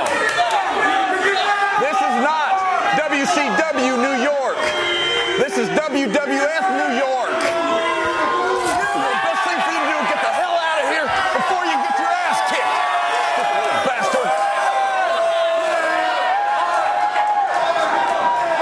Hey, man. How you doing? You doing all right? Release someone from like a different t shirt and then it'll all be fine. Be fine, be fine, hardcore. Just don't be- beat anybody else up in the ring again, please. But at that point, he'd already taken out his rage on everyone of uh, non-white color, so he was okay. They could actually get him on TV by this point. Wait, it's hardcore. Or is he a Hulk Hogan fan? Is he? I don't know. The- They might be. But you know, hardcore's hardcore, isn't he? He's just um, he's hardcore Holly. He's a, he's an angry man. He is. He's a very angry, bitter man. Going back to the match, this match was obviously for the hardcore title and lived up to the hardcore um, naming. Hmm. This match was very brutal. Longest match so far, twelve minutes as well. Although um, I think it gets off to a bad start by Jim Ross comparing RVD to Neo from the Matrix films. Rob Van Dam's style has been compared to the competitor, so to speak, in that movie The Matrix. He flows through the ring, seemingly in slow motion, but he is as quick as a cat. or Oh, it might be Michael Cole. One of them compares him to Neo. I'm like, really? I heard, 2001. I heard that and I thought, hmm, I never would have thought of that. No. But re- really, it is you know RVD and Hardy that uh, they're both in their prime at this point, aren't they? Because you see RVD these days, he's got that kind of weird walking with a funny back kind of stance to him. But here, you know, Hardy's still in his prime. He's still in his prime, so it's, it's a good time for them to ma- to to have a good match, which I think they do. It's a, it's a Yeah. decent match, especially a good hardcore match. For me, I think this is the f- the the only true sort of quote unquote dream match on on the whole card. I mean, Yeah. when you think about That's a fair point. The, the people at the hard that you know when you, you think of potential matchups that you would want, none of them came to fruition on this pay per view. But I would say RVD Hardy definitely definitely would have been been up there. You know, Yeah, I suppose It's that, sort that of would a- have match you thought you know five years ago you wouldn't have seen it at all, would you? Yeah, if you were Oh, draw, three if you were drawing up a list of, if you had the WCW rosters and the WWF rosters at the start of the pay per view, and you were saying right who against who, yeah, and yeah, you're right. This would definitely be at the top of the list of yeah, we've never seen this before. This is what this is all about. Yeah. um, and it is pro- probably the match of this pay per view. You kind of look back and think, yeah, that was still a decent match. yeah, yeah, yeah. Because I, I, like thought how that. they do. Um, I think I'm pretty sure whenever Jeff Hardy does that run across the barrier, he always ends up being splashed in the face with something. Yeah, I remember back at the Rumble 2000, he does it and he just eats, a, I think he eats like a stairs or something from Yeah. the side, and it's just like, stop doing that. It never goes well. Yeah, and this there's Not really. some point he- like, the, where they're at the crowd, he does like a moonsault and steadies himself with a child Yes. because he's like Yes. you know, because they're like really in amongst the people. and then like a really painful apron powerbomb. It is like it's not necessarily like kind of because the hardcore matches I think before this have got kind of a bit daft, you know, with the twenty four seven rule and all you know going through. do it, not do Charles not do not Playpen. besmirch the twenty. Do not besmirch, No, I no, know. besmirch the twenty four seven rule. That that ball pit match was the best thing I ever saw. it was good, but like this feels like a kind of hardcore match because it's oh yeah, it, it feels like a different kind of hardcore match, like a more serious one. If that makes sense, 'Cause I think the belt had kind of got a bit daft at this point. I, I think it's it's because there's actually some decent wrestling on show, Mm. and the yeah, that's weapons the what's up. weapons kind of supplement it rather than basically two absolute cloggers just picking up cookie jar tra- or cookie trays and just whacking each other over the head with them. Yeah. You know, there's actually you know th- not once in this entire match is like what I would call a comedy hardcore weapon, like a stop sign brought out or something like that. Yeah, uh, you know, it's what I like mean? stairs and ladders and like it is serious proper. stuff. Like it looks properly brutal. And I do think though, So- Jeff Hardy, he really was made to like stand on top of a really tall ladder, wasn't he? Because like whenever he does that, Yes. he always sort of, it's, it's a great image, always him up a really stupidly high ladder, about to, you know, break himself. Eh, it's it's that sort of crouch looking down, going, "This is a stupid idea." Oh well, let's see what Oh, happens. well. Well. Gravity. well, I'm really high. Here we go. Whoop. Hardy in trouble. Hardy right onto that concrete off the top of the ladder. That rampway gave you no give whatsoever. when when you say when you say Jeff Hardy, I'm really high. Well, yeah. maybe he was. We, we- Maybe he was. Maybe he was. Um, in many ways. Yes. Um, this also houses, I noticed a little bit about halfway through, this also houses the GR quote of how do you learn to fall off a 20 foot ladder, which we would hear for years and years, on end. Yep. Learn to fall, my big Oklahoma buck. How do you learn to fall off a 20 foot ladder? One for the GR bingo. And it, yeah, the GR, GR. We should do that sometime. Yes, we should. Um, they, were- they were allowing, um, there's a Van Dominator a couple of times in this, isn't there? Yep. Well, am I right in thinking the difference between a Van Dominator and a Van Terminator is a Van Terminator was across the ring? Yes. Coast to coast, yeah. It was coast to coast one, wasn't yeah. it? Yeah, which they wouldn't let RVD do, but then that's what Shane did. Because Shane and Max better. Come on. Right. Okay. He broke his um, ankle doing that, you know, Matt did. Idiot. when, he, when he jumped across the ring, he landed on his bloody ankle, didn't he? The- Instead of, uh, you know, instead of uh, kicking him in the face, he just To be landed on his fair, I, I gave him points for just making that move. Pretty much, yeah. The ending comes when we get a um, frog splash. No, hold on. Uh, it's a frog splash for the three count after Jeff misses a swanton. So you get Yeah. both finishes in there. So it's kind of a logical ending when Yeah. Jeff misses his finisher and then RVD capitalizes with his, basically. But do you remember when, like, like, this is like RVD when he first came into it and he was a bit of a revelation, RVD, during the Yeah. invasion angle, wasn't he? Because he was genuinely something a little bit different Yeah. that you wouldn't have normally seen in the WWF. The crowd get behind him, don't they? Oh yeah, the crowd love. He's probably the only non WWF guy to get over Yeah. in the entire invasion angle. It's because he's he's not acting like a gigantic arrogant dick. He just comes out, does his thing, and leaves. And like you say, he is like you know we- we've had you know the, the rise of the kind of uh, cruiserweight division, but he's still different from that somehow. Like he's still like his own guy. Yeah. He's still like the really original wrestler. He's doing flips. He's he's doing like the martial arts stuff.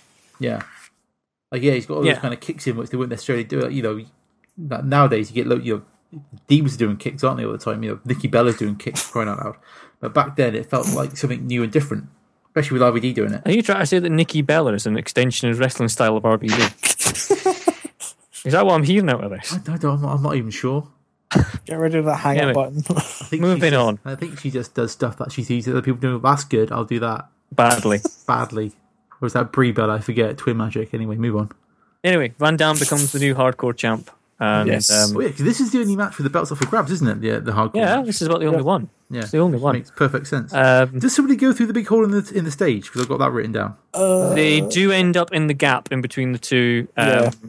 the, the two ramps. I'm sure somebody jumps off something high into the middle of the stage. It's um, Hardy hit RVD with a chair. RVD came out of the Van, uh, Van Dominator off the stage.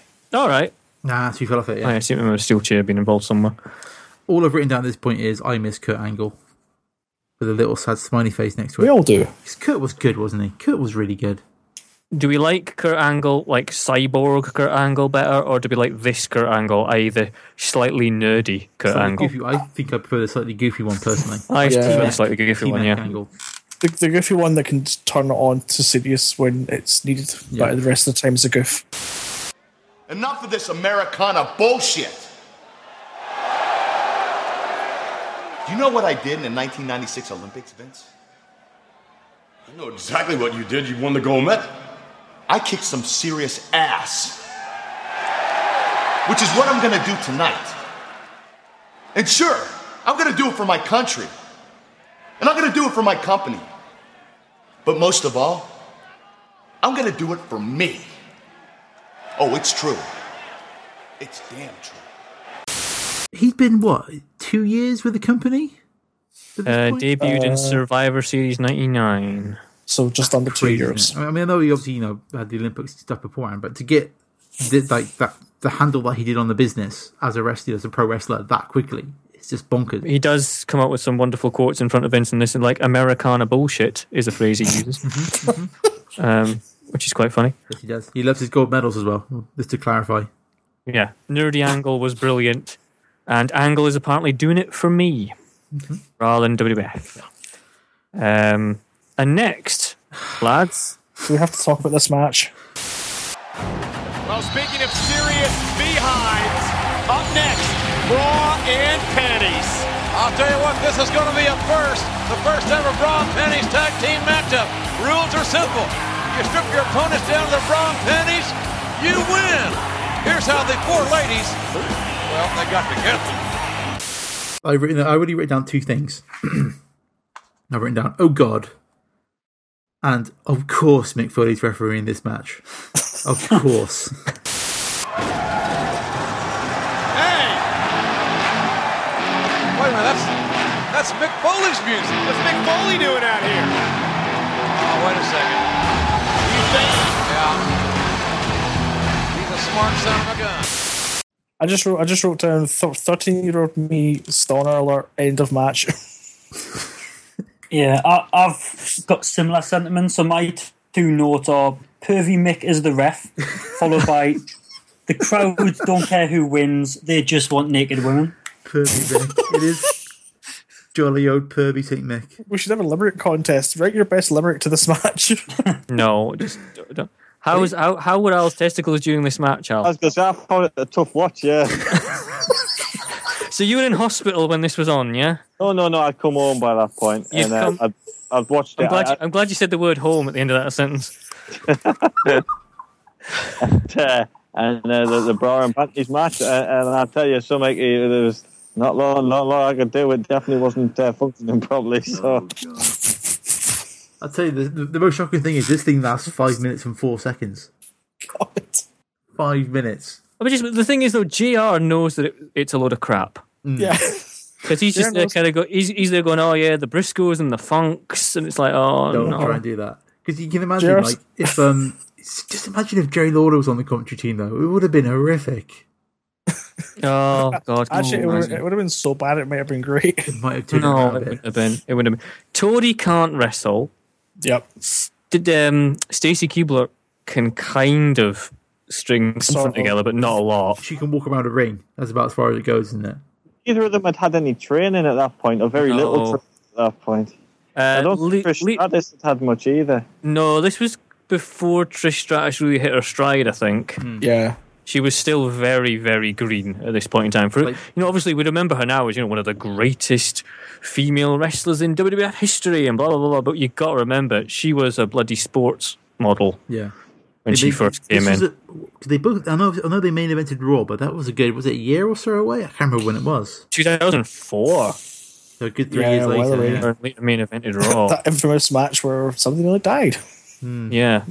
I've put there there's mass hair pulling. Um, and I've just put notes like uh, Lita gets Stacy's top off. But you made notes. uh, Yeah. um, Pervert. Tri- Tori, Tori removes Trish's top only for Trish to reverse and remove Tori's trousers. And then I put in big capital S. I can't believe I'm actually writing this.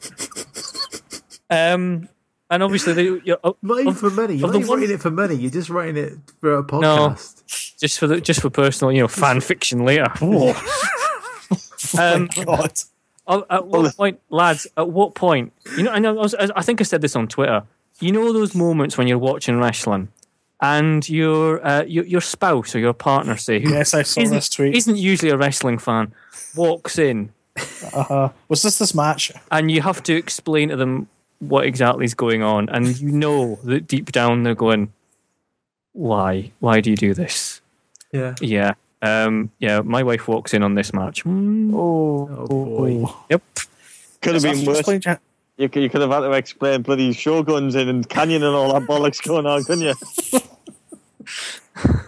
At least with Shoguns, you got a chance. I mean, what, what is this? What is this? It's essentially Al. She walked in, and there was there was scantily clad women writhing round in a ring, Cameron furiously making notes. I was furious, furiously doing something.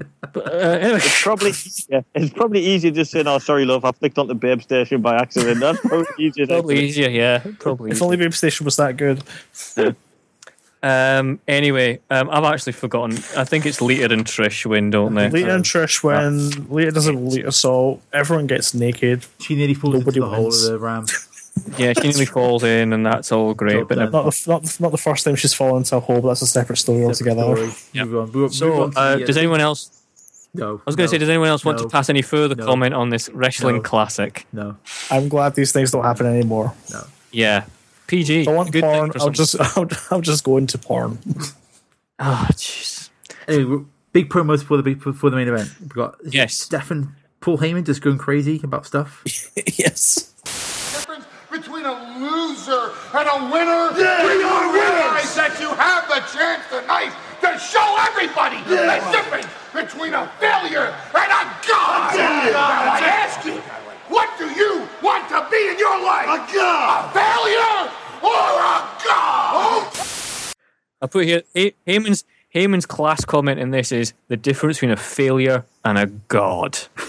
yep. Which I thought was just incredible, typical kind of Paul Stealing a Heyman line from stuff, but amazing.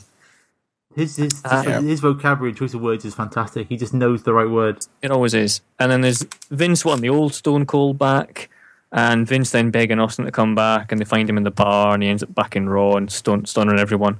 I really Uh, like you know they, they kind of show that that that, that raw oh, where everything goes crazy. And Yeah. it's like he's walking through the back, and it's like literally just like people fighting everywhere. Yep. Yeah, the whole thing kicks That off. looked really cool. He's just like walking, he's like turns off in his car, he's literally just walking through a massive brawl in the back, and it just it feels really chaotic and cool. Doesn't that sum up WCW? The fact Austin beat up the entire roster on that night. Well, Oh, yeah, it's another it's another example as we'll go into in a minute of Yeah. just this match could have been so much better. It, okay, but it could have been so much better. Yeah. Because we're into um, the match that's been referred to all night as the inaugural brawl. And the main event here at Invasion will be the inaugural brawl. Which, of course, brings us to the main event. Brings us to your participation tonight in the inaugural brawl, Chris. I am in Taker's head. The inaugural brawl is ours for the taking. We can't afford to lose another one, much less this inaugural brawl. We're up four to three. Doesn't matter. Four to three. Four to three. The inaugural brawl now. The big enchilada. The big trophy. Kurt, you've got to be in the right frame of mind for this inaugural brawl. We are tied at five wins apiece. This match, the inaugural brawl, will determine who dominates tonight in Invasion. I'm not sure what an, uh, an inaugural brawl is, but apparently this is the inaugural brawl of. Uh, it's the first brawl. It's the first brawl, which they've, they've had many since. Um, of Team WWF versus Team Alliance. Now, shall I read out the team name, the team people on the teams for you? Sure, go on. So, Team WWF, we've got Chris Jericho, Kurt Angle, uh, Undertaker, Kane, Stone Cold Steve Austin. There's some big names there, aren't there, guys? Some big names. That's some that's some big guns. Some names. That's some big guns. Team WCW slash ECW, we've got the Dudley Boys, D1 and Bubba Ray. Who have been in the WWF and for the last well known two years beforehand, Uh, right? we've got Rhino, well known for being a WWF superstar. yeah. Uh, we've got the aforementioned yoga salesman DD, uh, DDP Diamond Dallas Page, and uh, and- Pervert, Diamond Dallas Pervert, sorry, Page. yeah, Diamond Dallas Pervert, Diamond Dallas Page. Yep. And um, Booker T, Hogan's favorite wrestler. Hogan's favorite wrestler. of course. That's that's your top five guys versus. Yeah. Mid card. But I think does this not that whole team kind of surmises the whole problem Mhm. with this entire the booking of this entire angle. You read my mind, we'll, Cameron. We'll, we'll probably talk about this more after we've talked about the actual match, but it could have been you know had they actually had the patience to wait out some people you know the the big WCW hitters in their Time Warner contracts, you could have had you know what I mean, Nash and Hall and Hogan arrived in the WWF what nine months after this pay per view? February. February. Aye, Yeah. this was the aye, this was the summer, wasn't it? And the, the, the following February, so even less than that. Imagine if you'd have hung fire until then. Yeah. That's all I'm saying for now. E- even at this stage, you know, you know, the WWF have, they haven't got Triple H who's injured. The Rock's off doing a film, but they can still bring in Kurt Angle, Jericho, The Undertaker, Exactly. the big money names who you know who who they're, they're Exactly. big stars. I think that's the problem is WCW didn't build up any of the big stars. They had their big stars and the undercard, and then when you get to situ- a situation like this, you're kind of left with Booker T and DDP are the only real proper WCW guys on there, aren't they? It's just, and then you got two guys who've been working at WWE for the last two years, pretty much. And you get about a good ten minutes of intro and pyro, don't you? You do, yeah, but it's, it's incredible because you do get things like um, it's, um, Stephanie's face when she's Jericho's walking down the aisle is hilarious. Brilliant. That's fantastic. That is. proper scowl on. Um, when Rhino comes down, I put Heyman actually shouting "gore, gore, gore" at the top of his lungs. And yet he see that idiot Paul Heyman out here in front of us. Uh, and I'd forgotten how bloody awful um, Undertaker's music was for this, or Undertaker and Kane's music rather. Wasn't it because this, was American Badass? Undertaker. This was American Generic Badass, rock, but it's, wasn't it? it's it's that no, it's that horrible one where they combined the two songs. so you Oh, yeah. got kind of you got Kane's kind of the kind of organ music, and then you got rolling, rolling, rolling, rolling. It was horrid.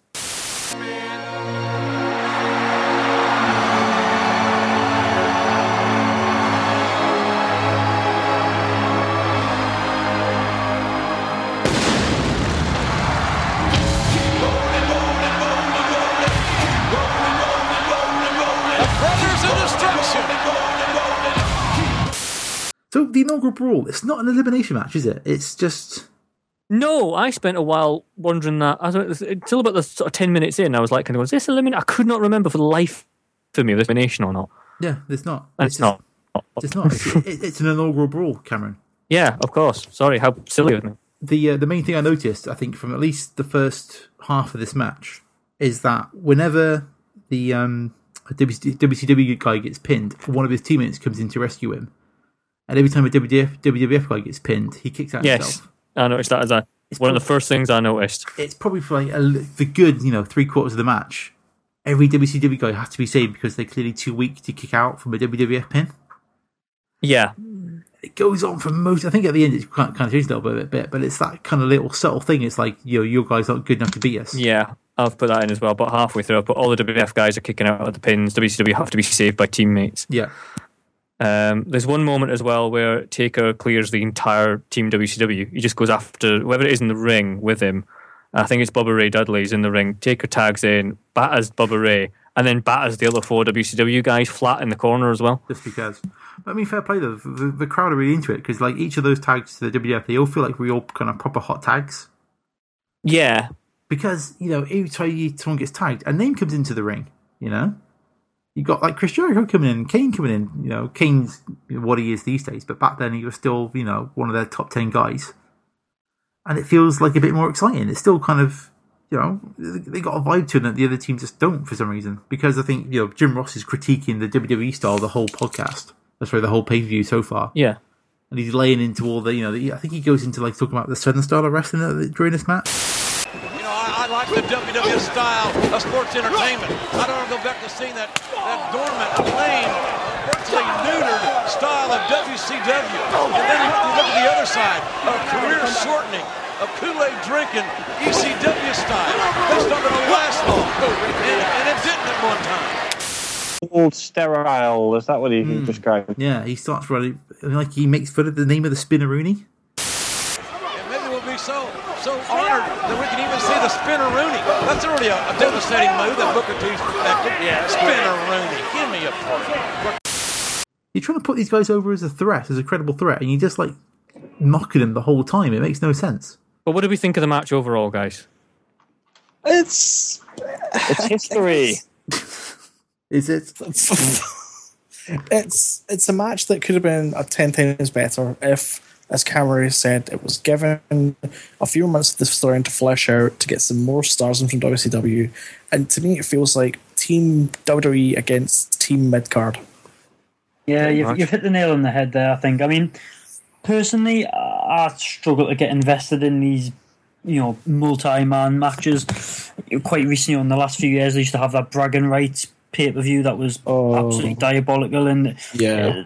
then you've got the um, Survivor Series matches, which when there's no story, it's really hard to get invested in it. It's a really ultra exciting match. This wasn't an ultra exciting match, and as we've as we've spoke about, we had WWF's five elite versus WCW and ECW's uh, five, guys. the best that they could get. yeah.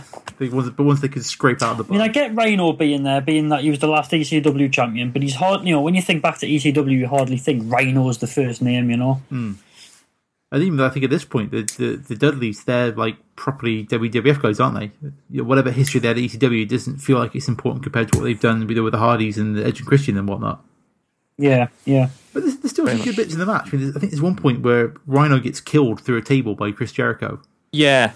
Uh, the Undertaker gives the last ride to the referee. Like, it's, Yeah, I put there Charles Robinson gets the last ride. Um, And then it all kind of breaks down towards the end in sl- individual. The Dudleys double team Kane Yeah, obviously. and get the tables. Um, Devon's then choke slam through the announce table. because whilst it's not elimination, it's the inaugural Brawl's a no DQ match, apparently. It's a no DQ, apparently, uh, which is just adding. Uh, Kane is suplexed through the other announce table. Um, Jericho then shoves Rhino through an upturned table in the corner by the barrier. it looks really painful. Um, Angle and Booker T are the legal men in the match uh, during all this chaos. Um, Booker T escapes the an- uh, the ankle lock. Um, Vince then goes and gets the belt, the World Championship belt, throws it in the ring. Shane grabs it and then smashes Vince with it. Obviously. So Isn't it- just to add to it, Isn't it this point where Taker and DDP have gone off through the crowd to the bar or something? yeah, Taker and Taker's gone. DDP have just have just buggered off They're off for a and just drink. like decided just to you know just to go go through the crowd. Uh, was it? And then the angle uh, Olympic slams Booker T, snaps in the ankle lock again. Booker T taps. No ref. Stone Cold gets a ref in there, but then Austin kicks Angle, stunners him, and then Austin drags the limp body of Booker T over Angle, and there's a three count. Jim Ross goes mental.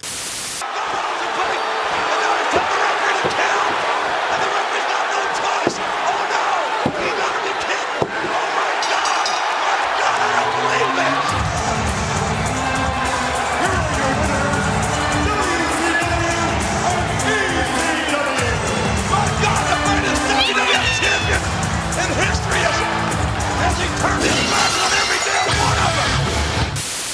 Yeah, I've written down Austin is the Cylon. Yes. Um, uh, is that a Battlestar Galactica joke? Yes, it is. Went down a treat, didn't it? Well done. Thank you. The problem with the heel turn here, I think, th- here's the thing. It's a better heel turn than at WrestleMania 17, but you had the heel turn at WrestleMania 17. So you're kind of double turning him. The problem with the heel turn is he's already a heel. Yeah. yeah. You put Mac as a, as a you know, quote, babyface, but then you do this other turn. It's not like what- it's not like the big show is right now. One week is a babyface, next week is a heel, the week after we don't know. But do you think because on his podcast, uh, Austin talks a lot, a lot about how he wouldn't have turned heel at WrestleMania 17 if he could go back and change it. If there was no heel turn there, this would be you know it would feel much more impactful and much more relevant to the story. You know, if he did it, if he did, if this was his first heel turn, and he didn't have the you know, the previous months leading up to it. I think it would have been much more impactful, and it probably would have saved the pay per view. But because it's like you've already done this once, it, kinda just ki- it just chops the knees off it. There's no impact to it, which you know it feels like it should be a big moment, but because we've seen it, what, four months before, five months before? Is there not the problem that Richard was talking about right at the top of the podcast when we were talking about Mike Awesome, though, in the fact that Stone Cold has really no reason to join anything WCW related by the fact that, obviously, and they'll play on it later on with the whole Eric Bischoff thing in a few years' time, he was fired by WCW. Yeah, he was fired. Yeah, it may have been like his more kind of natural. You know, he's from Texas. You know, th- th- that kind of area wrestling will p- probably be like his more natural home. You know, re- territory wise. But he made his name Yeah. in WWF. That gave him his big break. You know, that's where he made all his money. So wh- why is he going to turn on that? It doesn't. Yeah, it doesn't make any logical sense. my whole thing about this kind of idea is if you'd have gone down a different booking plan and you had have maybe had a little bit more patience and Vince hadn't been so determined to basically just go on an ego trip and crush WCW after all these years. Imagine if you'd have waited until maybe sort of WrestleMania 18 time and you could have had your sort of team matches. Imagine if it had been like, you know, your Stone Cold, Kane, Undertaker, Jericho, and Angle versus, say, Hogan, Nash, Hall, Goldberg, and Sting. Mm. Like all the kind That of would have been proper- amazing. Imagine if that, how how much heat would that have brought out? Or if you'd even separated it out and had just five absolute unbelievable main event caliber matches with Yeah, you just know, loaded the card. up. instead Yeah. Exactly. Yeah, like that would that there would have been that would have went down in history. No matter how bad or, or great the matches were, that would have went down in history as being like an epic show because that's what people wanted. Instead, what they did was they must have thought, well, we'll strike while the iron's hot because if if we wait a year, people won't care about WCW. I'm assuming is the logic. Yeah. So instead, they rushed it, got who they could, did this, and then 15 years later, when they finally got Sting, they thought, right, we'll finally put it to bed. It's fine. Put it to bed. we'll hark back to that old war there. that's still relevant. I think you're right in saying like you know the, the fans may have forgotten about WCW, but I think you know the, the names would still would have been like a cachet to it. You know, it still would have been Hall and Nash versus you know whoever, even regardless of the WCW connection. It still would have felt like a big fight kind of thing to it because they've been gone for so long. I don't know if anyone picked up on it. It's a bit bizarre. Austin appears to be getting medical attention at the end. Did anyone else spot that? Doesn't yeah? Doesn't he get because he did his knee at some point, doesn't he? The trainer seems to be down at ringside with him, which looks bizarre. Um, I don't know what for. I don't know if it is for his knee or whatever, but you know he's supposed to be the toughest SOB in areas with a fucking medical technician next to him. Aren't they taking off like his knee straps and stuff and doing something? I'm sure there's like a move done to him. Something does something to him outside or something. I think. I didn't notice this, to be honest. It's it's just weird. It's just weird. It's like the camera doesn't focus on it. It's just in the background. It's just weird on the pay per view for like a guy a medical. You know, back in them days, you, you got even less medical stuff down at ringside and, and all the rest of it. But doesn't isn't that like basically that's just the way of putting Austin outside of the chaos until he can come in at the end and do his thing on bu- um, bu- uh, angle? To Yeah. So I was wondering, is it legitimate or was it just a storyline?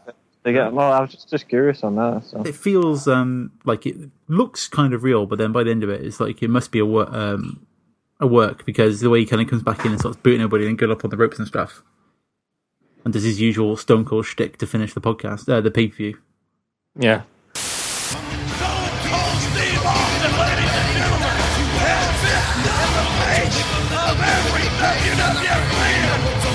the world. Every man, woman, and child who ever supported that goddamn rattlesnake has been stabbed in the back. It's not the worst pay per view we've done on the list. No, it's not. It's definitely not bottom anyway, but it's not exactly rising to the top. I'm probably going to put it. I was saying mid table. I'd say taking a position between five and six. I.e., it's better than SummerSlam 93, but not as good as King of the Ring 93. Well, I thought it was better than King of the Ring '93. You thought it was better than King of the Ring 93. I thought it was. Because King of the Rings '93 has got um, Heart versus Perfect. Yep. Which well, that's it. That's all. That's all it's got. Yeah, but that's still better than most of the majority of this card. To be brutally honest, you can see the league table. What do you think? I haven't seen any of the well, I haven't watched any of the shows recently to make a comparison. But as a standalone show, I was at no point excited, other than um, before. As sad as it sounds, before the X Pac match, um, I know that at the time, um, X Pac was was incredibly dull by this point. But having not watched an X Pac match for a little while and being a big fan of Billy Kidman, on paper that's actually really good, and it turned out to be a decent match. And then RVD versus Jeff Hardy was the one that I remember really enjoying, and then thoroughly enjoyed it watching back. Everything else outside of that, I will be happy to never watch ever again. Fair dues. Uh, Um, it's a throwaway show in that sense, and it- it's a shame because, for all intents and purposes, it should have been. Yeah. Um, or, or could have been if they'd waited. Fantastic. Yeah, it, for the way they sold it, it needed to be, you know, just better. That's the only thing I can really say. It Yeah. just, just needed to be better. We had ridiculous expectations to live up to, being that you know, the, mo- it was you know, uh, the Monday Night Wars in a pay per view was Yeah. never nothing that they did unless they had your Goldbergs, your Kevin Nash's, your Hogan's. Nothing that they did was ever going to live up to that. Um, but they didn't even they didn't even attempt it really. Not really. It was it was an exercise in Vince's um, ego. Ego, basically. That's the entire pay per view. It's three hours of Vince's ego. Yeah. And finally, after nearly being driven out of business, you know, like four years previous, he can finally kick WCW pretty much when it's down on the ground and with its hands tied behind its back. And that's him being the man. Um, it's it's sad that this this could have been like the greatest sort of cross promotional thing in American pro wrestling history. It was done and dusted about in about four months. It's shocking, really, isn't it? Gone. You think about, Gone. you know, you, can- like, like you said, you know, and how, how long did the brand extension last for? About, Brand extension was about eight nine years. yeah, and that, that could have been WCW versus WWF, couldn't it? They could have kept it Yeah, going it could have that been. long. Could have been that way. Yeah, when you look at it that way, it could have been. Could have been. Definitely could have been. Not long. Um, so where are we? I don't think it's. I'm gonna say Al, it's the new- Al new reckons numbers. better than King of the Ring '93. No. No. I would Well, say so. Sorry, Al. you're I think outvoted it there. was. Did Did Uh, Richard give a, a, a where he wants to put it on the league table? I, I can't remember the last time I watched King of the Ring '93 to be able to uh, to make a comparison. So I'm going to literally sit on the fence and go uh, put it in the middle. There you go. Fair enough. Fair enough.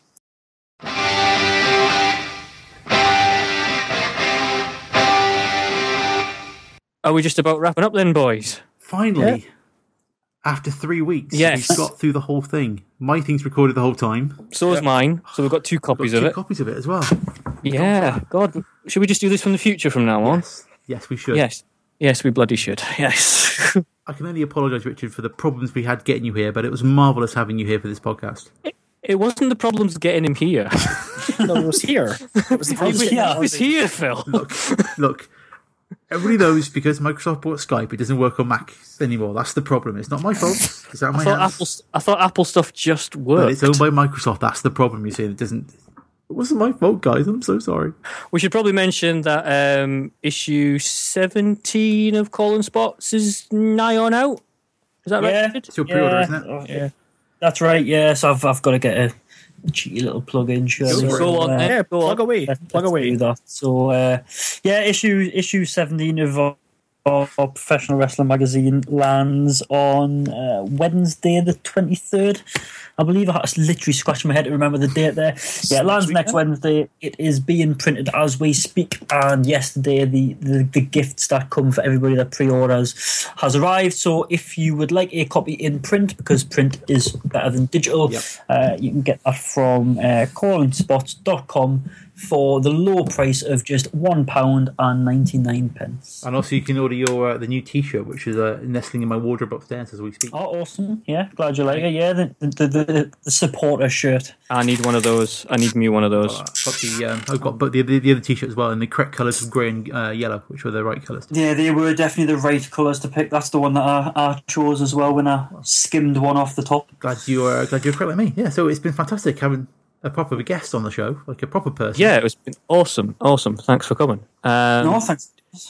To be honest, to be honest, the the issue with Colin Spots is probably going to be out long before this podcast is up. This- But hey, we- we- I'll get it Well edited done, mate. as soon as I can. unless unless Phil has an absolute blinder this weekend. See what happens. Depends what the ba- what the uh, what the kids like. So True, true. Always spends. Alright, a couple, couple of pillowcases, you'll be fine.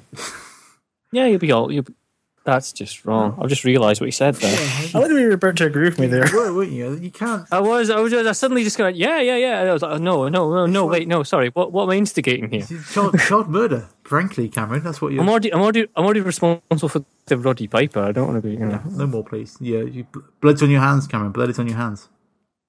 Yeah, pretty much. Have we got next month's category? Uh, it's Ewan's choice for next month. I don't know if It you is. thought of anything yet. I have. I said, we're saying next month, like we do this monthly. wow. Next We- We, we try to. Next Uh, quarter's podcast.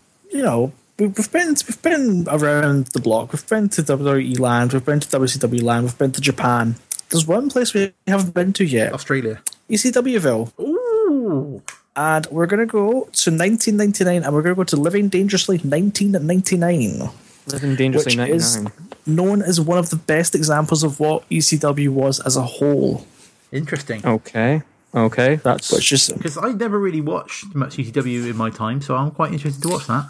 Nor Well, It, it does contain one of the classic RVD Jerry Lynn matches. Cool. And it's also main evented with Taz against Sabu to unite the ECW World Heavyweight Championship and the FTW belt. I'll, uh, I'll look forward to that. I assume um, Jordy I won't be able to make it because of the uh, non WWF nature of the show. I think I'm about that now. Um, go. There you go. no, no, I might. I'll, I'll try my best to give it a go. It's, uh, try my best. I don't know. If I, I don't know if I've got the DVD actually. I'm trying to think if I have enough. By the network, for crying out loud. I've got, I've got, I've He's got, got the network. Oh, so it'll be on there, won't it? Don't E share that easy. Gotta watch It's not the same. Gotta watch it on vinyl. It is. Oh, just because you don't like watching things on VHS. Oh, I've got to watch it in final. There we go. I do. Um, yeah, Anyway. ECW, why not? ECW Living Dangerously 99 for next time round if anyone wants to play along. It does contain a New Jack match, I warn you in advance. Oh, So- I assume he takes to at some point during the match. I don't know. I'll be a yes then. Jesus. Anyway, um, thank once again to Richard for coming on. Yeah, thank you. Not a problem at all. Thank you very much for having us, gents. I genuinely appreciate it. Not a problem, not a problem, and I'm glad it was worth the wait. And I think you uh, you have got the position of new Geordie on the podcast, so congratulations. Yes. Cheers, I. Cheers. eh? Victory. I thought all my testicle stories and football results would have been good enough, but obviously not. No, sorry. Uh, see you next guy, time round. See you next. Is that how you finish? on that note, fancy Just end on that. I can't. I can't top Al's testicles. no one can, that's the problem. Wow. I li- th- that night, Cameron, they literally were the size of grapefruit. Is right, Vince stopping- McMahon would I'm say. stopping this now. Was- I'm calling it. We're done. Was was this the time Al when that nurse you told me that when the nurse didn't realise actually what you were in the hospital for, and she brought a plate of uh, like a tray with food on, and she just laid it on your lap? That was after the operation, but yes, Cameron, that was that was related. Yes, it was. Man. I think they would have read the fucking note then. And I just, I'm like, ah, it's like, what's wrong? I was like, get the Well, trophy all- crushed all- all the- All the notes said was man with big balls, so she must have thought, oh, what a nice man. Jesus Christ. Oh God! What impression are we giving the outside world? What a podcast really? this was. What a podcast. Well, it's Historic. the same one we give every time.